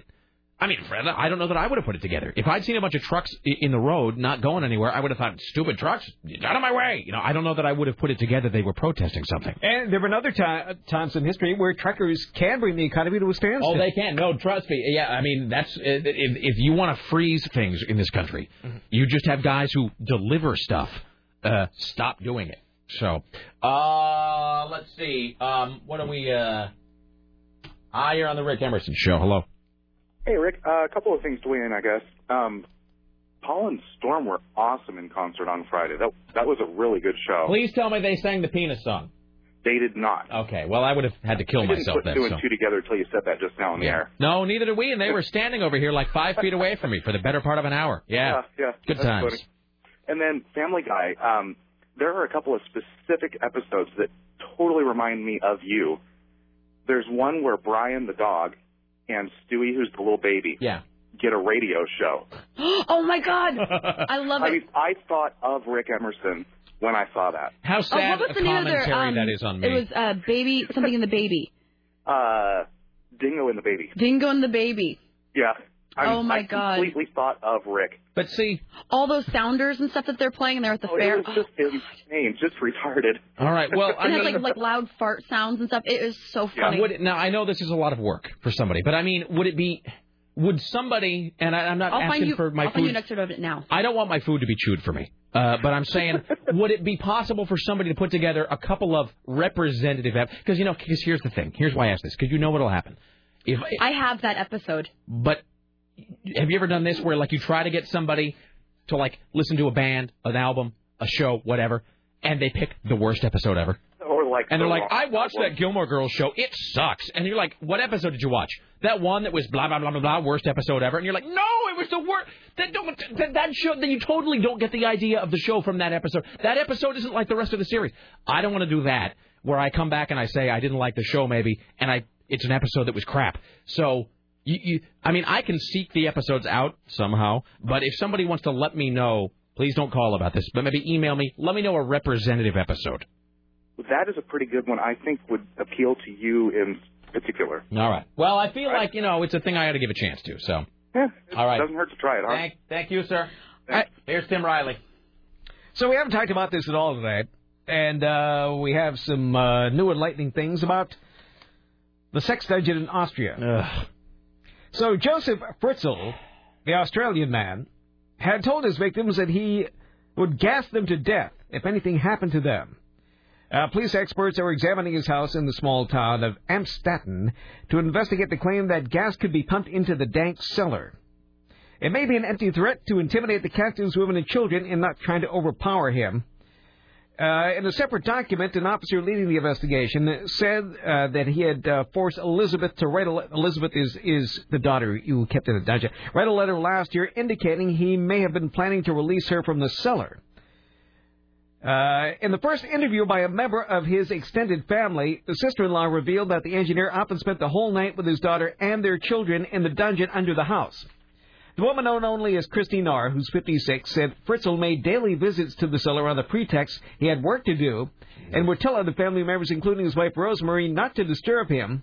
Sip, which is his nickname, would go to the cellar every day at 9 in the morning, and then he would often end up spending the night there, allegedly to draw blueprints for the machines he was selling. Rosie was not even allowed to bring him coffee. You know, I mean, it- this comes right on the heels of telling that guy not to call up and threaten people, but really, prison is too good for this guy. I mean, really, just a big savage beating. Part two. So Fritzl's wife said he called her on the phone in 1994 pretending to be the couple's daughter Elizabeth, who had not been seen for 10 years. Rosemary said the caller asked her to look for the baby that would be left on the doorstep. She reportedly uh, she reported the call to police. The prosecution office in Austria said officials uh, now know the caller was Joseph. His wife is not believed to have known that the couple's daughter was in the basement. Jesus. I, uh, I, you know. Okay. A French woman who was tortured and raped by her father for 28 years and has six chil- children by him wants to be friends with the Australian man. Of course she does. Lydia Gordo spoke out about her case after the Australian woman's plight became known. I would like her to be my friend. I would feel less alone, she said. Maybe there are others like that in several villages where people close their shutters. Well, somebody else noted this too, and I actually think about this a lot. Um, not imprisoning people in my dungeon. Um, the uh, let me clarify. Uh, but uh, like you know, um, Dexter is a show that picks up on a notion that William Goldman wrote about in that book. Um, God, what was that? Uh, what was that William Goldman movie? I forget, but anyway, but the, the notion of one serial killer in a city being aware of another serial killer, and the sort of two of them either competing or working in concert. William Goldman did a movie about the Boston Strangler, where there were two competing serial criminals executing the same crimes. Blah blah blah blah blah. Anyway, but I mean, somebody noted once, you know, this that guy John Douglas, I think, who's like the profiler, the mine hunter guy from Quantico, and he would say that whenever a serial killer is caught, it immediately becomes both easier and harder to catch other serial criminals because if a serial criminal's captured, the other serial killers A start killing more because they want to get the attention, and B they become much more careful because they know the cops are kind of looking. And he said that you know you you always know that for every serial killer you catch, there's like 50 more guys kind of working the country. So somebody else made a really chilling observation, which is that this is the third story in less than eight years in Austria where somebody's had somebody in a secret dungeon for 10 years. This guy, 26 years, but there was that woman in 2006 where the guy had had her in a secret dungeon for 10 years, and there was another woman about five years before that where a guy had had her in a dungeon. And he noted that there does seem to be something rather unique to the Austrian mindset about that.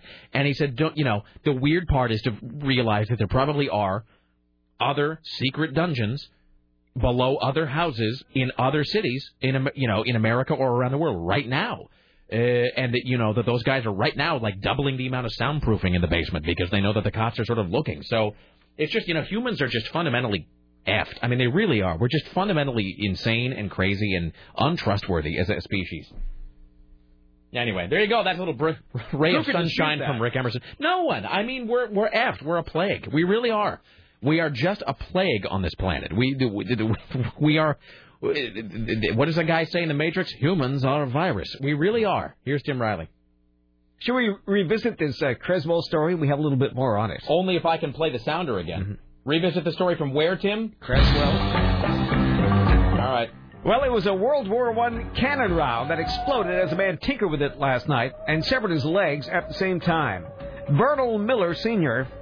was trying to separate the casing so he could recycle the brass when it blew up, taking his legs with it. it happened in the back room of his girlfriend's trailer in Creswell. You ain't got no brain, Sergeant Dan.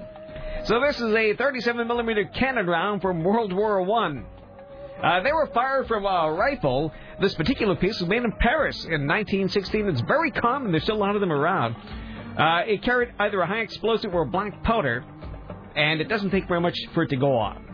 Uh, so they've issued a warning if there are any other uh, Creswell residents like old Bernal here who want to uh, separate it in the back room of their girlfriend's trailer.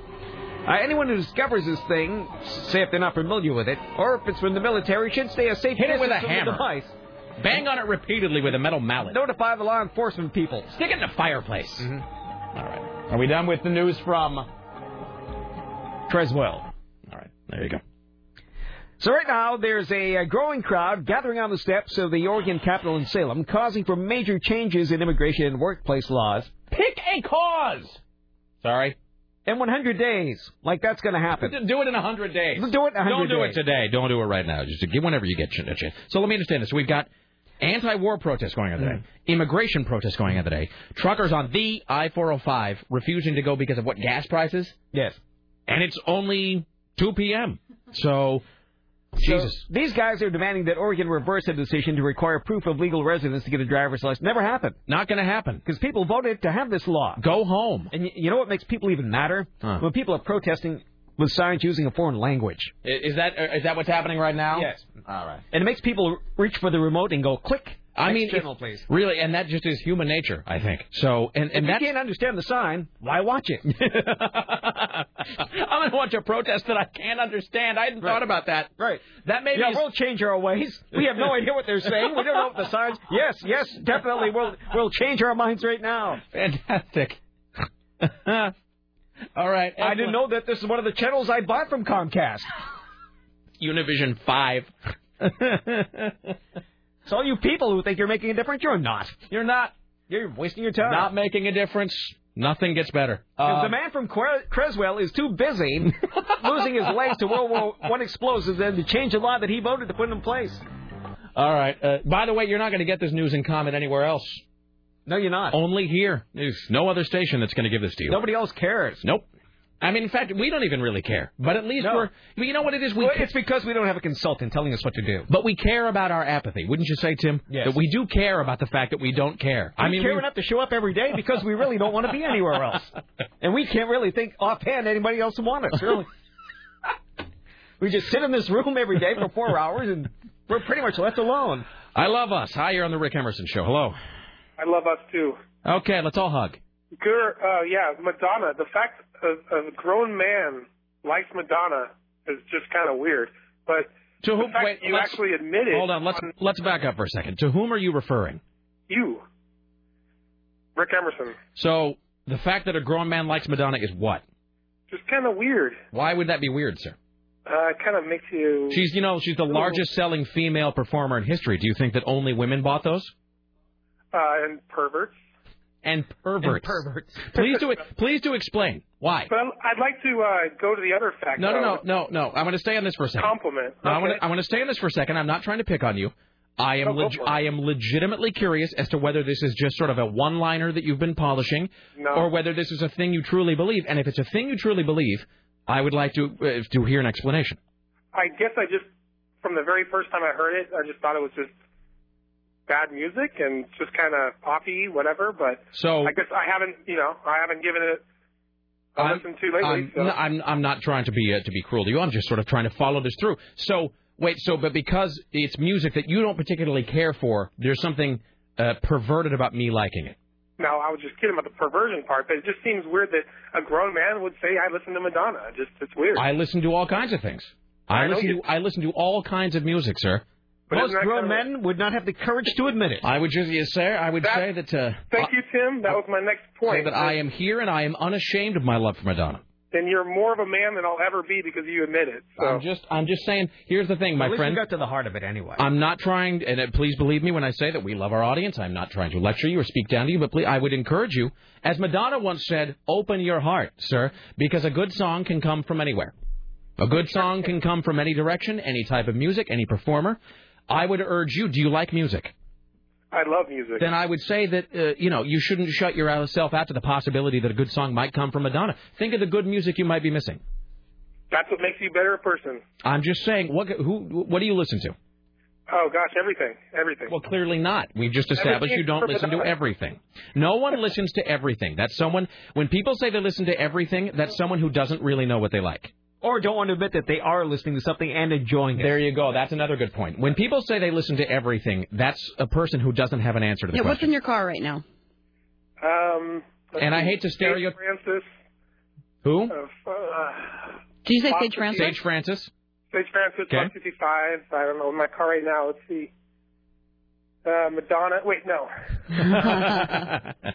But anyway, yeah, I'd like to move on. well, Can I? I really want to say something about the Richie Hold Sounder. on, hold on. Before we move Can on, I let's please? hold on. Let's see if you can move on. Let me roll the dice. I'm against the Hold on. rope. No, no. Hold on a second. You got to you got to wait before before we know if you can move on. You got to let's roll the dice of destiny to see if uh, to see if the gods approve. Hold on, just one second. Do you want odds or evens, Does Tim approve? Tim? Doesn't matter if I do or not. Do you- It's just the newsman. Do you want odds or evens, sir? Oh, me? Yeah. God. All right. Yes, you get to move on. Okay. What is your next point? I love the fact that when you play the Richie Sounder, Uh-huh. not only is it hilarious, but I love Sarah's reaction to it every time. Uh. She's spot on. You start to play it. It is. It is. I just love it. I, I laugh when I hear her sigh. No. It is. It is. Re- hold on a second. I hate to be gross. All right. There you go. Sorry. Don't make that noise. Um, I'll make this noise instead. No, I wasn't calling you. Oh, Richie, Hi, Richie. come on in. Come on in. So, all right. Now, Sarah's reaction to it is priceless. It sure is. All right, sir. Thank you all. Anything else you'd like to say today? Uh, rock on. Best All show right. ever. Thank you. Bye. All right. There you go. All right, can I give you now, please, to be because I've been searching for this and I just found it. Can I give you a sample of Family Guy? So let's do this. We'll do a sample of Family Guy. We'll take a break. We'll come back. Jim Roop. Later on, more news from Tim Riley. Uh, and uh, Richie Bristol, you'll talk to us about. Dude, we got to talk about this other picture that you sent to Sarah. So, um, all right. Yes. so this is what? This is please to give Okay, some this is setup an- for this clip. Okay, so this is an episode of Family Guy, and uh, it starts out with them at an air show, and then they um, they notice Brian, who's the dog, who has a really good radio voice, so they decide to put him on one of the local radio stations. Now And so- in the in the in the in the in the universe of Family Guy, does everybody hear the dog talk? Mm, In other words, most of them, yeah, yeah, yeah. They so all he, do. it's not like a thing where he only yeah, I was talks to the thinking of the- camera. Stewie. You know, no, no. They get like it's weird because Okay. they kind of treat, treat him like a human. Okay, all right. Okay, so this is um, All right. their first radio show. Good morning, Cohog! You're here with Dingo. And the baby! And if you're thinking about changing the station, ouch! You it! Today we got homeless Hank from the dumpster out back with us. Hey, I got an idea. How about the first three women willing to come down and have sex with Hank get free boob jobs courtesy of Dr. John Viner? Are you reading my mind, man? Let's go to the phones. Go ahead, caller. You're on with Dingo and the baby. Uh, Is this Dingo? Yes, honey. What's your name? Cindy? With an S. Ooh, hot. Oh, yeah, Right. that's hot. That is hot. Tell me something, Cindy. How'd you like to come down here and get naked for us? sure. Whoa! I think we got a show. Oh, yeah, we got a show. We definitely got a show. Oh, yeah, there's a show. After all, AIDS is a. okay. Wow, that's cringe inducing. I know. I mean, and the it's- whole there's this one part in this episode where those sound effects go on for literally four minutes. really? Mm-hmm. Okay. I'm Pretty- surprised you haven't got audition tapes from people like that. Oh, well. Who's to say, Tim? I'll play us into break, Sarah. Okay. It's the Rick Emerson radio program. We're going to be back after this with more from Big Richie Bristol as well as Jim Rube. You stay there. Damn it, I thought the post was happening now. And blah, blah, blah, blah, Rick Emerson show and so forth and whatnot of the hey, hey, don't go anywhere. Sarah, get it back up.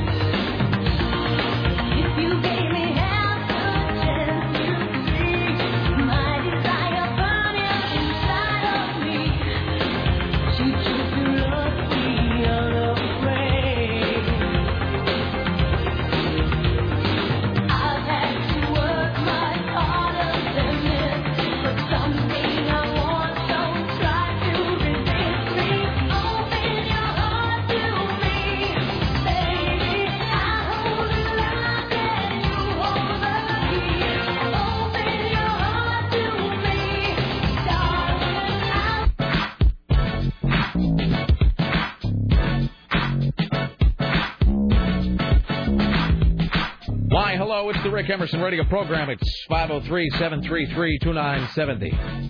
503 733 2970. Ladies and gentlemen, let's now welcome to the Rick Emerson Show from Los Angeles. CNN radio correspondent Jim Roop. Hello, sir. We're having a parade, sir. Where are you at?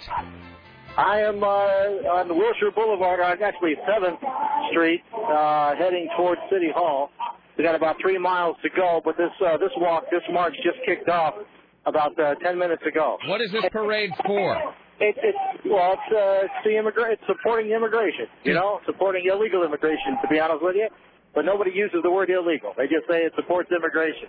We already have immigration, and we have legal immigration. So, and be, be that as it may, these folks are out here. Uh, most of them don't even really know why they're here. And, and because you guys have also got the port closure thing going on uh, today, right? Where there's a bunch of ports closed all up and down the West Coast? Well, I haven't heard that one. I've been stuck here all day. I think uh, I think there's a whole bunch of things happening today. I think uh, it feels a little weird today because there's I think all the way from Bellingham all the way down to- through California. I do believe ports are shut down at a lot of places because guys, dude, there was like some sort of a general strike that happened today. I know there's a bunch of like sit-ins and like stuff happening today. So it does seem like today everybody uh, with a sign kind of got out there on the street. Yeah, well, it's International Worker Day, so that's probably where all these uh, worker or workplace actions are happening. And i- if that's true, if that happened up and down the port, I mean, that could cost a lot of money. I'm talking millions of dollars if uh, they don't move those goods off the boats and then into uh, into the uh, into the commerce here. What is it with the freaking drums, people? And then I and then I don't know if this is happening where you are, but uh, here in Portland on one of the uh, on one- on the I four hundred five which runs through here that. Uh, a lot of truckers apparently uh, got on the highway and they just sort of stopped and, and didn't move as some sort of a, I think, a protest against gas prices and the fact that truckers are being hit so hard uh, by the price of oil right now. So it's a, there seems to be a little bit of crazy in the air today. Well, I think probably you know May 1st. I guess uh, International Workers Yeah. Day. plus The fact that it's May 1st uh, lets everybody go nuts at the same time. How many- This is really. I'm sorry. Go ahead. I was just going to say, how many people are there where you are? Sounds like a huge crowd. And, and I was just going to say it, it is smaller than I thought it would be. There's maybe 2,000 people, a little more maybe. Uh, not very many. Very vocal group though, because uh, there- it's really kind of festive. There's vendors selling ice cream, American flags, T-shirts. There's some lady cooking hot dogs in a grocery cart. Don't ask me how she's doing it because she she can't explain it to me. That's America. That's it. Really is. All these guys with these little uh, with these little ice cream uh, carts uh, running around here. This is uh, really just kind of nuts. You know, and, and every every now and, and this, this march is following this huge truck with a mariachi group on it. So that's why I'm, that's why I'm calling it a parade. It and then is- this is Uh, I was going to say, I'm not to interrupt. I was going to say it is sort of interesting though that you, you in that parade, especially in Los Angeles, where they have these. But you're right that the word illegal is always conspicuously absent from any sort of discussion.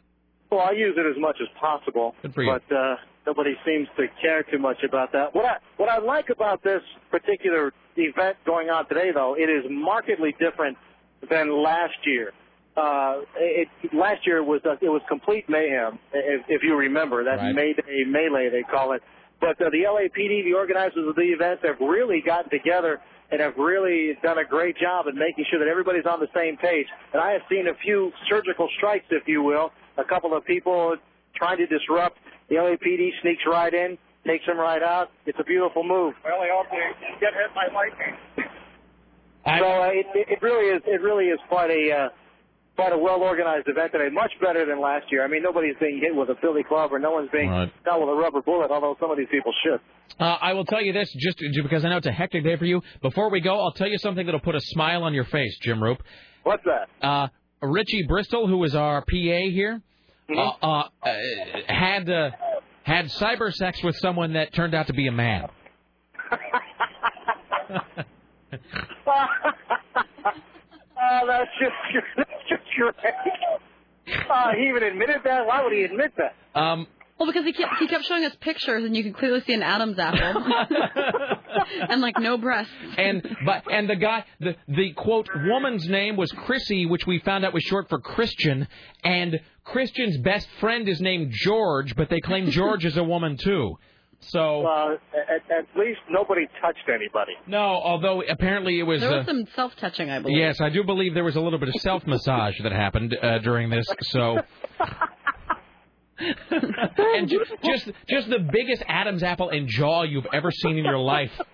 And and by the way, he goes, "Well, I don't know. I've got this YouTube video of her singing in a club, and it's clearly a drag bar, sur- surrounded by other singing drag queens." This thing's bouncing up and down like a big hot air balloon. huh? yes. So I knew I thought that would make your day a little bit brighter, sir. Let me ask you this: did, did he get these pictures after the fact or before? Um, he's uh, being a little vague about what pictures he saw when, but I got to say, in all photos, it looks like a man.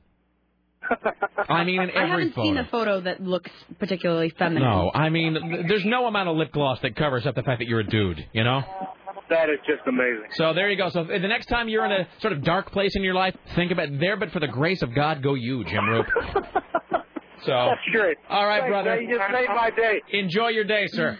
Thanks. Jim Roop in Los Angeles. Fantastic. Excellent. That just makes you feel good. Yeah, speaking of which, uh, oh, wait, hold on. That's me. Speaking of which, here. I thought you'd get numb to this. No, it never gets better ever. So we know that that's when he's actually like expunging things from his face. Oh. ah! God, that's so gross. Ah, yes, it is. Richie, stop. Yes, it is, No. Sarah. Too much heat. No. All right. Hi, Richie. Hello. How you doing? what have you got with you there? Oh, uh, Photos Is there another picture That was at a a more more- flattering angle? No, the top 96 things white people like. Oh, I see. Well, we should get to that at some point, although I have to No, read you're a not going to distract us from you basically having sex with a man. And can I just say, by the way, that uh, somebody had the. gr- I can't take credit for this joke. Somebody said that your new cyber pal, Richie, is the new it girl. Ha ha! It ah Oh. ah. Oh, No. All right. So, um, have you had any more contact with Christian? Yeah, did you talk to her like yesterday? I hid last night. Dude. Okay. Well, go ahead. Explain. I just put myself offline and not talk. I said I was supposed to talk to her again last night, but then I kind of figured it out. You kind of figured. I don't it know. out. Back, so, did you talk to to him? No, So, did he did he come looking for you online? no. I don't understand. Richie, I don't feel like you're telling us the full truth. What's going on? What's going on in don't Richie get, Town? Don't get all Scotty on. You, you already got, have gone this far. You've got to just. Okay, well, I got, I Offline. got, I, you know, signed into my IM and it pops up immediately. What now? Uh, what what do you use? Like AOL or what? What is your? I think it was Yahoo. Yahoo. I use so them do you all. get if what if somebody tries to send you a message and you're offline? Uh-huh. Does it show up when you log in? Like you got these messages while you were out. Yeah. And so had uh, had Christian, I'm sorry, Chrissy, uh, sent you messages while you were offline. Yeah. What do they say? I didn't read Uh-uh. them. Oh, dude, did you not even read them? Uh-oh. Did you did you sort of That's mean. She was following her heart, and you just And decided. she gave you a nice gave you a nice cyber massage, Richie. and so you just deleted them without even reading? No, I kept them, but Do you have a log of like you're talking to her? yeah, now I have it so it saves the conversation. When did it save the conversation from the other night? Probably. Okay, we have to see that. Oh no. Oh yes. Oh yes, Richie. No. Oh, I'm afraid yes, we have I'm to. afraid we. we I'm have to- afraid it's part you of can your just- job, Richie. I got to delete what I wrote. Then I don't think. Well, okay, Sarah. What compromise could we reach for Richie to show us the log of his conversation with the man who's really a woman? We still don't know that, dude. How can you deceive yourself like this? Look at that I took a picture. I, I took that picture that you gave me, and I blocked out her eyes. Do you think I could put it somewhere? Let me just say this. I already got it up on my U- MySpace. I think I okay. I'd avoid using certain parts of that sentence. Um, it, let me just say that. Um, how about we do this? How about we do this? What we'll remove obviously your handle or name or whatever, so people can't you know stalk you online. We would remove her name to preserve her privacy, which is clearly not like that important to her. Obviously, him. So we would remove his name so people couldn't see what his online handle was. Right? Okay. Uh, what else? Richie, you know what? You're, it's going to be embarrassing, but you just better do it. no. Rissy, think of this as Did like you write like a bunch of filthy things? think of this as like He elect- did. Ew, he did. This He is like did. electronic pus, Richie. You've just got to get it out eventually. Oh. So, uh, but we would remove his his name and your name. Oh God, this is so embarrassing. Yes, it is. But I mean, but clearly, it's a thing that has to happen. but you got to remember it. I never determined it was a dude yet. It is a dude. You have to let it go. You have to let it go. It's a But man. I don't understand. Like, in then why lip would you gloss. not be talking to her? I thought you said you had a connection with her. You guys were in stage three. But it's a dude. but you just said that it wasn't. Well, it couldn't. It could not be. Are you? Tr- let me understand this. This is a thing where you really secretly in your heart know that it's a man, but you are trying to hold on to some glimmer of hope that it's not because the cyber sex is really hot. Now, I'm just curious if it is or it isn't. I don't want to ask her. What if it is a chick and we're just Okay, no, this is a fair question. Let me pull up a chair. The, the doctor is in, Richie. This is a let's. We're going to help you. No, no, you know, Sarah and I care about you, so we're going to help you through these difficulties, not just selfishly exploit them for our own amusement Well, we'll and that, do of that, the audience. too. We'll do that as well. But okay, so this is a fair point. Now, you are saying that you believe that perhaps it is simply a mannish-looking woman like Jamie Lee Curtis. Yeah. All right. Well, how could you find out? By asking, but then if she is But you a can't girl- say, "Are you a dude?" That's because what a, in what insane in some insane world, if it was a woman, can you imagine Sarah? Well, a I'm- guy- I'm are sure you that really Richie- a guy? I'm sorry, you know that we all love Richie very much, but I'm sure that what he wrote to her, like, if they've far Mm-hmm. gone past the borders of what's appropriate. So you could probably just ask her, like, where cup sizes or something. But I think that's a different kind of inappropriate. Saying like, "Can I come and r- rub you?" is different than saying, "Are you a man?" I, I think that that might. Uh, and Richie doesn't want to burn any bridges, clearly, because they had such a great time together. Um, but okay, but that's a good question. Cup size, maybe. But what if she just says, "Well, I'm I'm an A cup" or something? Well, she had implants. Or that's true. That's true. What if she's, uh, you know, She got some other Asian, uh, some other American guy to buy her to buy her by her her breasts. D's or um, that's a fair point. I mean, I guess you know she could say, uh, well, you know, I'm I'm I'm small up, up I'm smaller on top, or whatever. Um, what is a, Hmm. what's a what's a question you can ask that would determine whether or not it's a real woman without There's like, only one thing, you know, that. oh, I know there's only Yeah. one thing, but you Oh. can't. We talk about children. We kind of did. You uh, d- okay? What did you say about children? Well, she asked if I had any, and I asked if she had any, of course, and then Does she have kids? I say, knowing the answer. No. No, of course not. Of course. Um, did she say she wants kids? I never got that far. That's well, if strange. you're talking about kids, I mean, Oh, we went to a massage. how did that lead up to? Did you instigate it or did she? I was talking about how sore I was, and she's Oh! not. Cause she's like, "What? You're sore from what?" That probably turned From her- what? LOL, LOL, LOL, LOL, devil face, LOL. Uh-huh. That probably made her more Winky curious. face emoticon.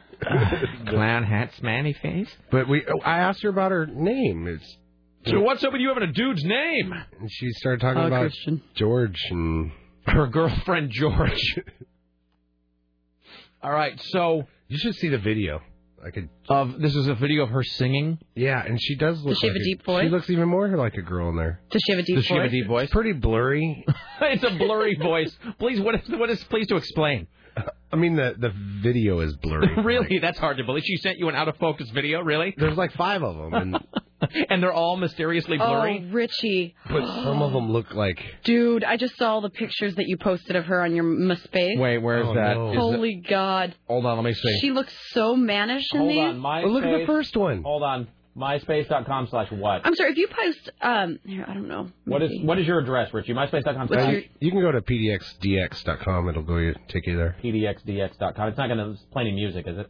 Uh, it might play us. All right, I'm just going to turn my speaker off. I've learned to, I have to do that every time I go to MySpace. Richie, just because you post four pictures of her, one of which she looks less like a man, that doesn't make her not a man. Seriously, it, Richie, if one if one photograph out of four looks feminine, that's not a good sign. That means that that means that 75% of her photographs look like a dude. All right, I don't even. Where am I looking here? Uh, click oh, on my- dude or chick. Way to be subtle.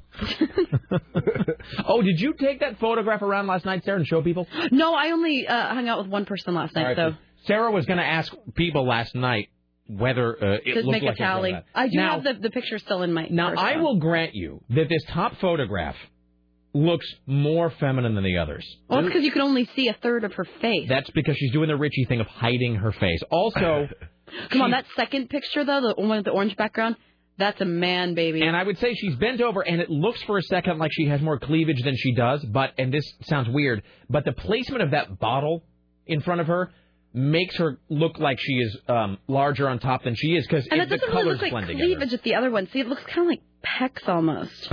almost, It- Richie. It almost looks like pecs. Okay, that second photo. Are you, dude? Are you kidding me? Oh man, with the orange background. That is a man, Richie. That is such a man. No.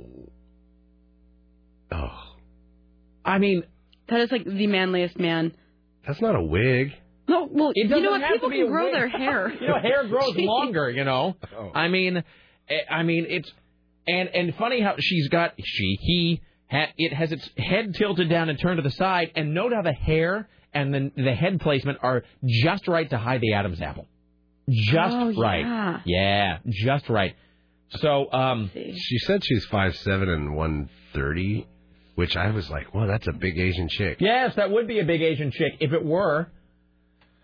All right, let's see if we've. Uh, I don't even know who's calling. Hi, you're on the Rick Emerson Show. Hello. By the way, you can see this at PDXDX, as in PDXDX.com. PDXDX.com. Hello, hi. Hey, how you doing? What's up? Richie, you know what this is like? This is like when a fat bald guy either A doesn't put his photo out there at, right away or B puts a photo of a much better looking guy out there in hopes that once the girl gets a chance to know him, she's not going to care what he looks like. Yeah, but he, I see what she's doing to you. You know, she got you and gave you the cyber massage, got you digging her. She's not, you know, thinking that you're not going to care that she's, you know, packing down there. Down there. yeah. And he's out. All right, he's gone. All right, eject. Uh, so yeah, I'm just saying. That that's a dude, is what I'm saying, Richie. Um, I don't. I want to hear it from somebody else who has seen these pictures. Well, let's find out. Uh, you can find these at pdxdx.com. Hi, you're on the Rick Emerson Show. Hey, hey there. What's up? I was uh, heard about that uh, MySpace uh, conundrum. Yes. I had a bit of that myself. Uh, matter of fact, I went through an entire uh, rigmarole and tried to get it reinstituted. So they've definitely been having some problems. Oh no, I- it sounds like he has. your- He's talking about your thing. Yeah, Sam. how annoying is that, huh? It won't. Yeah, it won't let me select a little a too URL. annoying, eh? actually. Yeah. All Yeah, right. on another on another point, um, I keep thinking that uh, this guy Nick Memberson is uh, going to be coming up with dude. She types like a lady. All right. Thank you. Dude. All right. I think it was a dude looks like a lady joke. Oh. Uh, this guy says, Rick, I think I speak for all listeners when I say I don't want a transcript of Richie's cybersex conversation. Oh, please. that's that you. I'm not saying we'd read it on the air. Clearly, that's not a thing we would do. we but could censor it for the air. but uh, and and post large sections of it. I'm just saying, that, and you're right. I mean, th- there is, and the weird thing is, if you look at this top photo and then the bottom one, there is um, not only no cleavage of any kind, those don't look like breasts. Those They aren't breasts, That's they're a, pecs. that's a that's a man. She's Asian. Well, I know that Asian women are maybe uh, it- it- not. I mean, that maybe it's a different body type or something. Generally speaking, than you know, than uh, than a Caucasian woman, for example. But that's That we're not front talking picture about. too. The picture when she's leaning forward, like smiling, you can get almost a full face shot, and um, you know, it looks like a piece of uh, his bra is showing. I mean, That's just like that is a guy. here's the thing, Richie. You got to like totally remove the hair from the equation. That's what I'm gonna do right now. Your All right, butt like yeah. in Photoshop or Paint or something. Don't. I'm doing it right now crudely do- by just holding my hand up and looking looking through. I'm blocking the hair with my hands. Um, if you were you're being thrown off by the hair, that's what ma- okay, if magicians you call give me like misdirection. One second, Yeah. I can. I'm gonna Microsoft paint it. You're being. Uh, hold on. Let's uh, let's do this.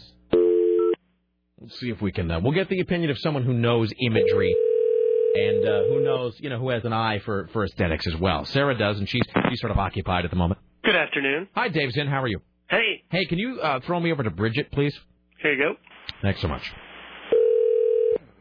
See if Bridget's here. Bridget has a good eye for, uh, you know, good eye for aesthetics. Hello, it's Bridget. Hi, Bridget, it's Rick. Hi, Rick. Hey, how are you? You listening? Of course. Hey, can you do me a favor? It's safe for work. Can you go to um, pdxdx.com for me? Okay. And that's going to be Richie. It's going to bring up Richie's uh, MySpace page. Do you see his current mood? Disgusted. so you go to pdxdx.com, you'll see his MySpace page, and then uh, his latest blog entry, which reads "Dude or Chick." My computer's moving really slow right That's now. hard to believe. That we have such abundant bandwidth here at CBS Portland. We do. Everything moves lightning fast for us down here constantly. I sometimes have to slow my computer down by hand because things connect so quickly here. I get whiplash. Yeah. Dude or chick? Okay, just go to that blog, and I want you to look at both those photographs, specifically the lower photograph, Okay. and just your assessment of, you know, dude or chick. Am I going to be scared by this? Well, they're not graphic in any way. It's just a question of was Richie duped uh, into having uh, intimate online relations with someone who might not be all lady. that's really the uh, that's the question here. So let me know when you can see the photos. That's never a good question No. that you have to ask. Let me just yeah. So when you let me know when those when those sort of come up for you there. Okay, I will. All right. Still loading. Is it loading the, the page of the photos? Yes. The blog. All right. Sarah's busy photoshopping out the hair so we can get sort of an objective uh, look Ah, at the face. but- God. All right. Okay, you got it. No. Oh, all right. Sorry, I was hoping. That's okay. The No, no, no. bar looks like it's supposed to be All right. fully loaded. All right. And probably there's many listeners looking at that right now since we we just gave the URL out. Okay, of did the we air, want to so- see? Did you want to see what it looks like without? All it? right, so not the top one. I keep scrolling down. The bottom one. It looks like Michael Jackson. So Oh, uh, that is not a that is not a woman. and keep in mind that's one of the most feminine photographs the person has. You don't even want to see the other ones where it's like a huge lantern jaw. I mean, it's That is such a guy. She's he is covering the Adam's apple. Like that's not a good sign. that's what I just said with the hair and turning and the chin covering the Adam's apple. That is a dude. That- want to hear Would you like to know? Um, th I mean, Richie apparently had a long, intense cyber conversation with this person, though. It finished with a self cyber massage. A, a conversation that did go from A all the way to Z, That's Bridget. well, you pass D, which is disgusting, and then straight into M for a man. So, so as so as a woman who uh, you know you, you do the website and the graphics and the so forth, you have a, a you know a good uh, a good eye for aesthetics. You say man. Oh, with like full conviction, that is a man. okay, excellent. Thank you, Bridget. You're welcome. All right, there you go. By the way, you can see some of Bridget's. Uh, she's uh, redone again the 970.am page, brand new splash page up there as we get ready for the listener party. All right, Sarah, have you cropped out the? Uh, Yes. You've cropped out the hair. Can I?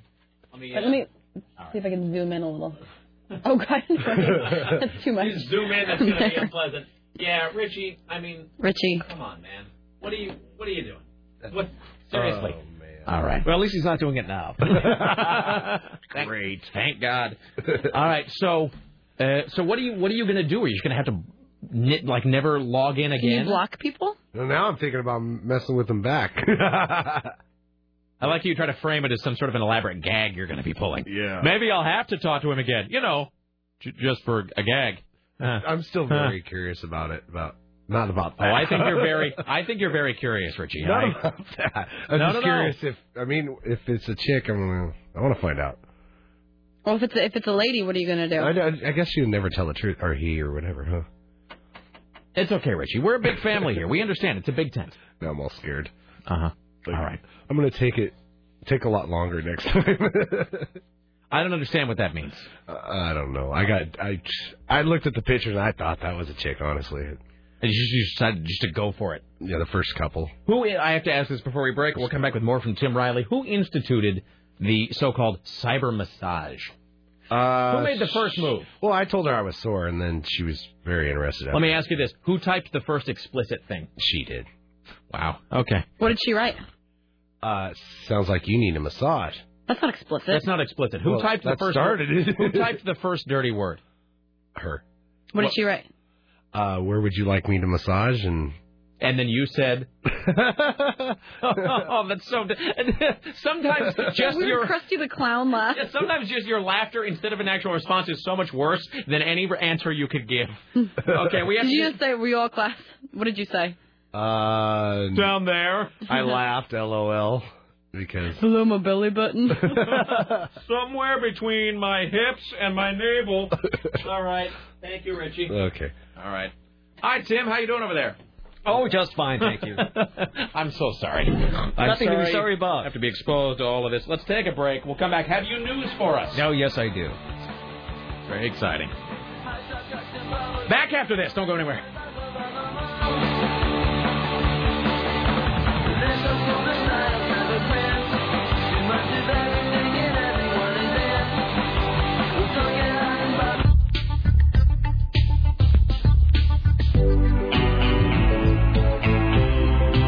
Well done.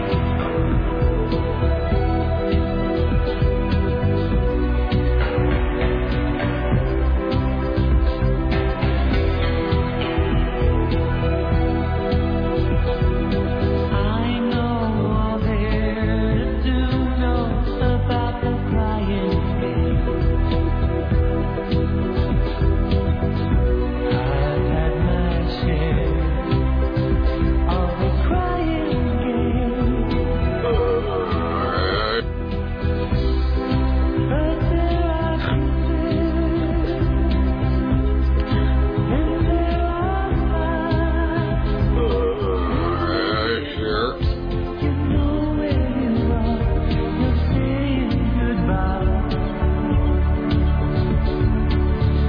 Why, hello, it's the Rick Emerson radio program. It's 503 733 2970 at the Ministry of Truth, your personal savior, ladies and And now, from the Ministry of Truth, this is Tim Riley. As terrible as it is that Kristen has uh, broken her ankle and uh, got a piece of metal, some screws put in, at least she's not the girl with the upside down feet. Yes, for 15 years, Jingle Louise has never walked on the bottoms of her feet. They are twisted backward and upside down. She uses crutches to hobble on the tops of her feet, but not for long. They're hoping an operation would shorten it.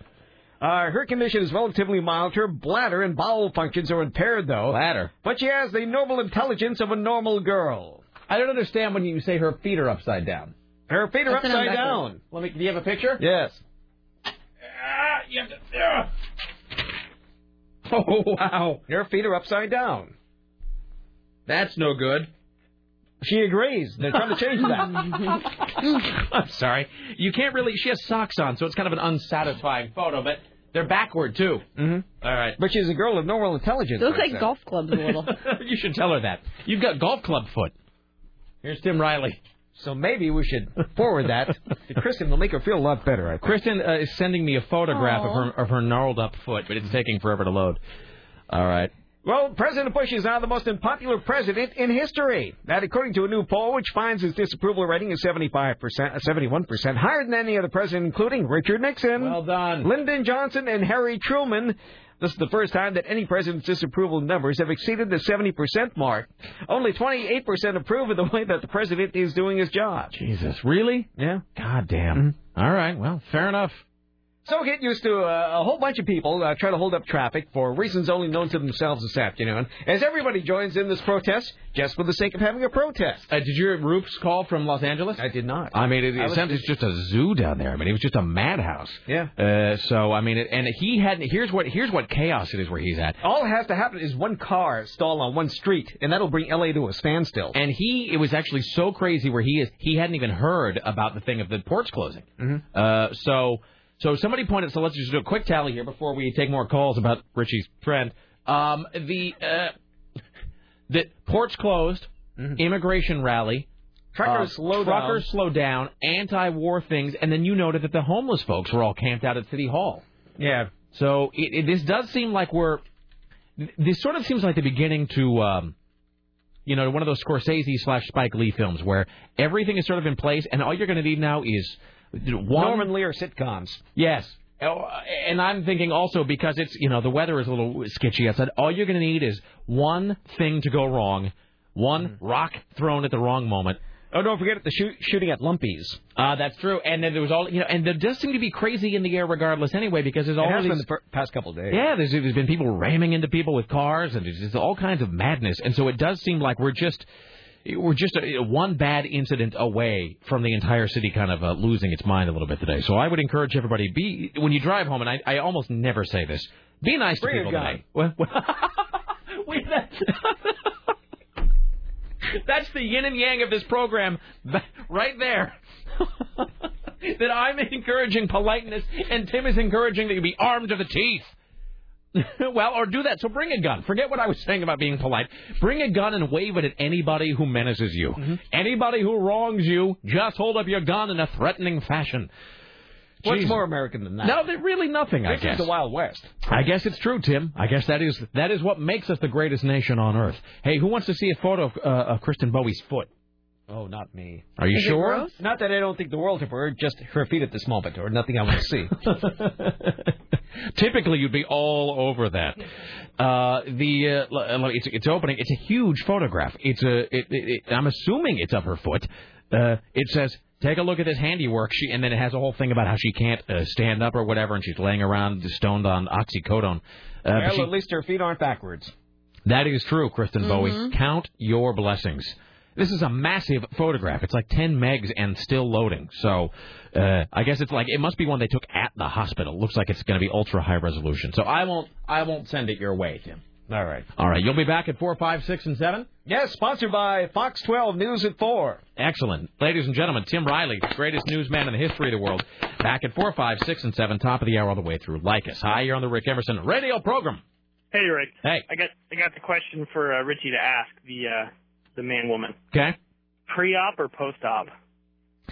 Yeah, I suppose. I mean, I guess I think he's hoping in his secret heart of hearts that it really is a woman, and so he's trying to find a question that doesn't uh, i- i- send her away forever. Oh. If it's a woman, she probably won't know what uh, what you're talking about sometimes. Well, no, I think they'd know. I mean, I think. I mean, I, thi- thi- I think the average person, although maybe who knows, it, uh, maybe in that part of the world it's not quite as common. Maybe she wouldn't know. There you go. Thank you, sir. Oh, sweet mother. I like what I'm Albany hearing. Foley. Richie sent me a collection of Chrissy's YouTube videos. Oh God, really? This is the manliest man I have ever seen. oh, by the way, I'm looking at this photograph very briefly, Kristen Bowie. It's an X-ray, so less satisfying, but it is full of broken bones. Um, eh, okay, so is it of her singing? yeah, it's of her singing and gyrating, and oh, really? Th- it's it's she Can I might as well see just it? be at Darcel's. Should I come over? Yeah. Or can I see it from here? Uh, Yeah, um, you might be Oh, able to see. It's a little blurry. Walk over here. All right.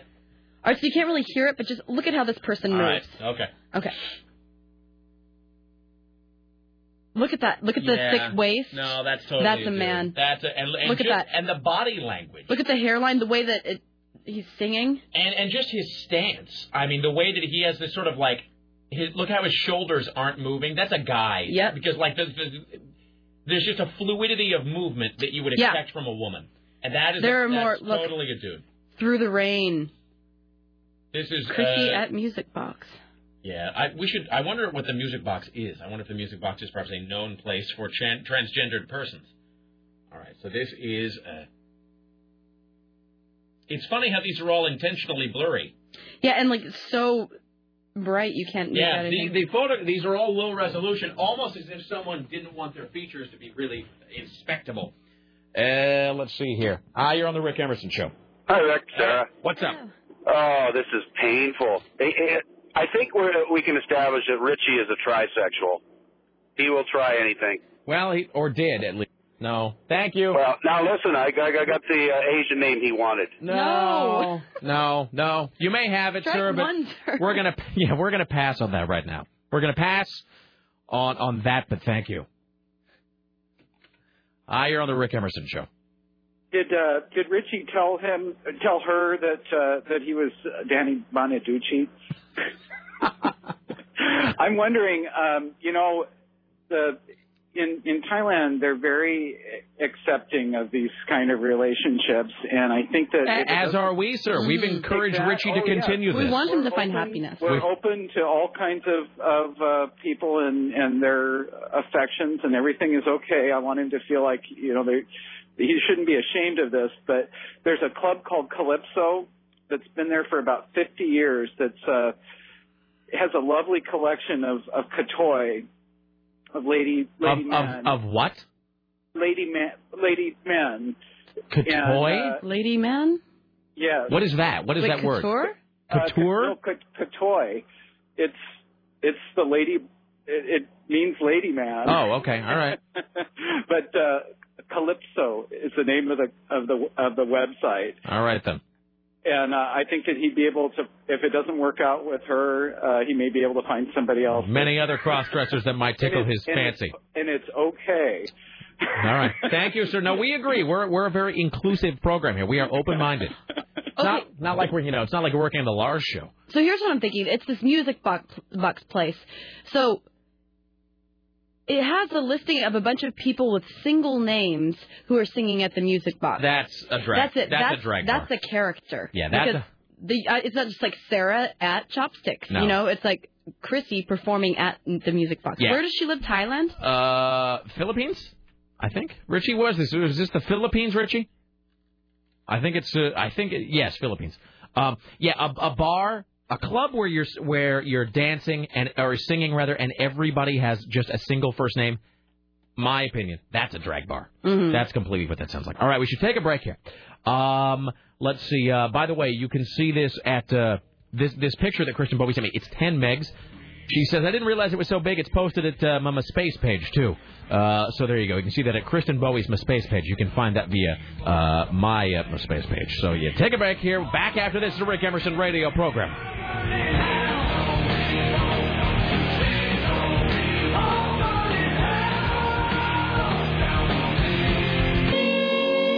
Well, good God. I feel unclean. We uh, now enter the saddest part of the broadcasting day, the final segment of the Rick Emerson Show. Like us at 3, like us 101 at uh, 5 o'clock.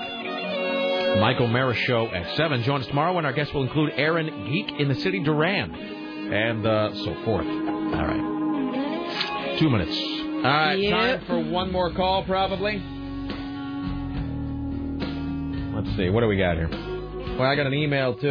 Um, this is from a woman who wants us to get her a date for the listener party. Really? Yes. Ooh, pleased to be reading. Uh, Rick, Sarah, Tim, I need you to help me get a date for the listener party. It's not that I'm creepy and can't meet people. It's just I want to go with someone who likes the show as much as I do. I have always made it to the past listener parties, but this is the first time I'm single. I haven't got none of the guys I work with listen. Uh, it seems like all the other guys I know that listen are attached at the moment. I'm a 25 year old girl. Richie's on the screen. Is she a dude?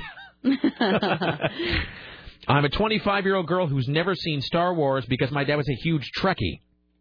I really want to go with someone who's excited and knows the show, someone who wouldn't mind if I dress like a schoolgirl, scream a lot, and drink a lot of beer. Yeah, that'll be hard to find, I'm sure. Seriously. Uh, include a link to my MySpace page if that helps. And Oh, then let me see. uh, it's um, well, there's here's. I'll let you. Oh, oh. All right, I'll take these. this is Okay. a disaster. Uh, hi, you're on the Rick Emerson show. Now, who are you guys to be picking on poor Richie? You know, if this is what makes him happy, who are we to judge? No, I agree, sir. No, no, I think we're all in agreement. We just want Richie to uh, embrace whatever it is that satisfies him. Well, you know, it was like uh, uh, George Carlin said at one time: "Is if you're in the dark and you're with somebody and you're rubbing and you're squeezing and you're kissing and you're touching and everything feels wonderful, we've been trained when the lights turn on to go ah, if it's another man." No, no, no. I'm just, you know, whatever whatever pleases Richie pleases us, sir. Hey, where, now where can we find those uh, those fine pictures that you were uh, discussing earlier? Uh, of Richie's man friend, Yes, uh, P- absolutely, pdxdx.com. All outstanding. Thank right. you. Thank you. Final call of the day. Hi, you're on the Rick Emerson Show. Hey, it's uh, there's a, a word for what Richie has fallen for here. It's uh, kind of like a decoy, but you use a compound word between that and the slang term for penis. Okay, thanks. You're welcome. Okay. well, we'll just end on that, I guess. Anywho, uh, we want to thank CNN radio correspondent Steve Katzenbaum, James Roop, and Lisa Desjardins. Uh, join us tomorrow when our guests will include Aaron Geek in the City Duran. Rick Emerson Show produced today and every day by the lovely and talented Sarah Stillen for AM 970 Solid State Radio. In the newsroom, Tim Riley on the phones, Richard Bristol, the gatekeepers, Dave Zinn, the director of engineering, Brian Jones, web mistress, the indefatigable Bridget from upstairs, and of course, CBS Radio Portland marketing guru Susan. Don't F with me, Reynolds. Uh, like us next. Like us 101 at 5. Michael Mara Show at 7. See you tomorrow at 10 for the recap, 11 for the show. Thank you for listening. Be safe. Don't let the bastards grind you down. Bye now. Right here.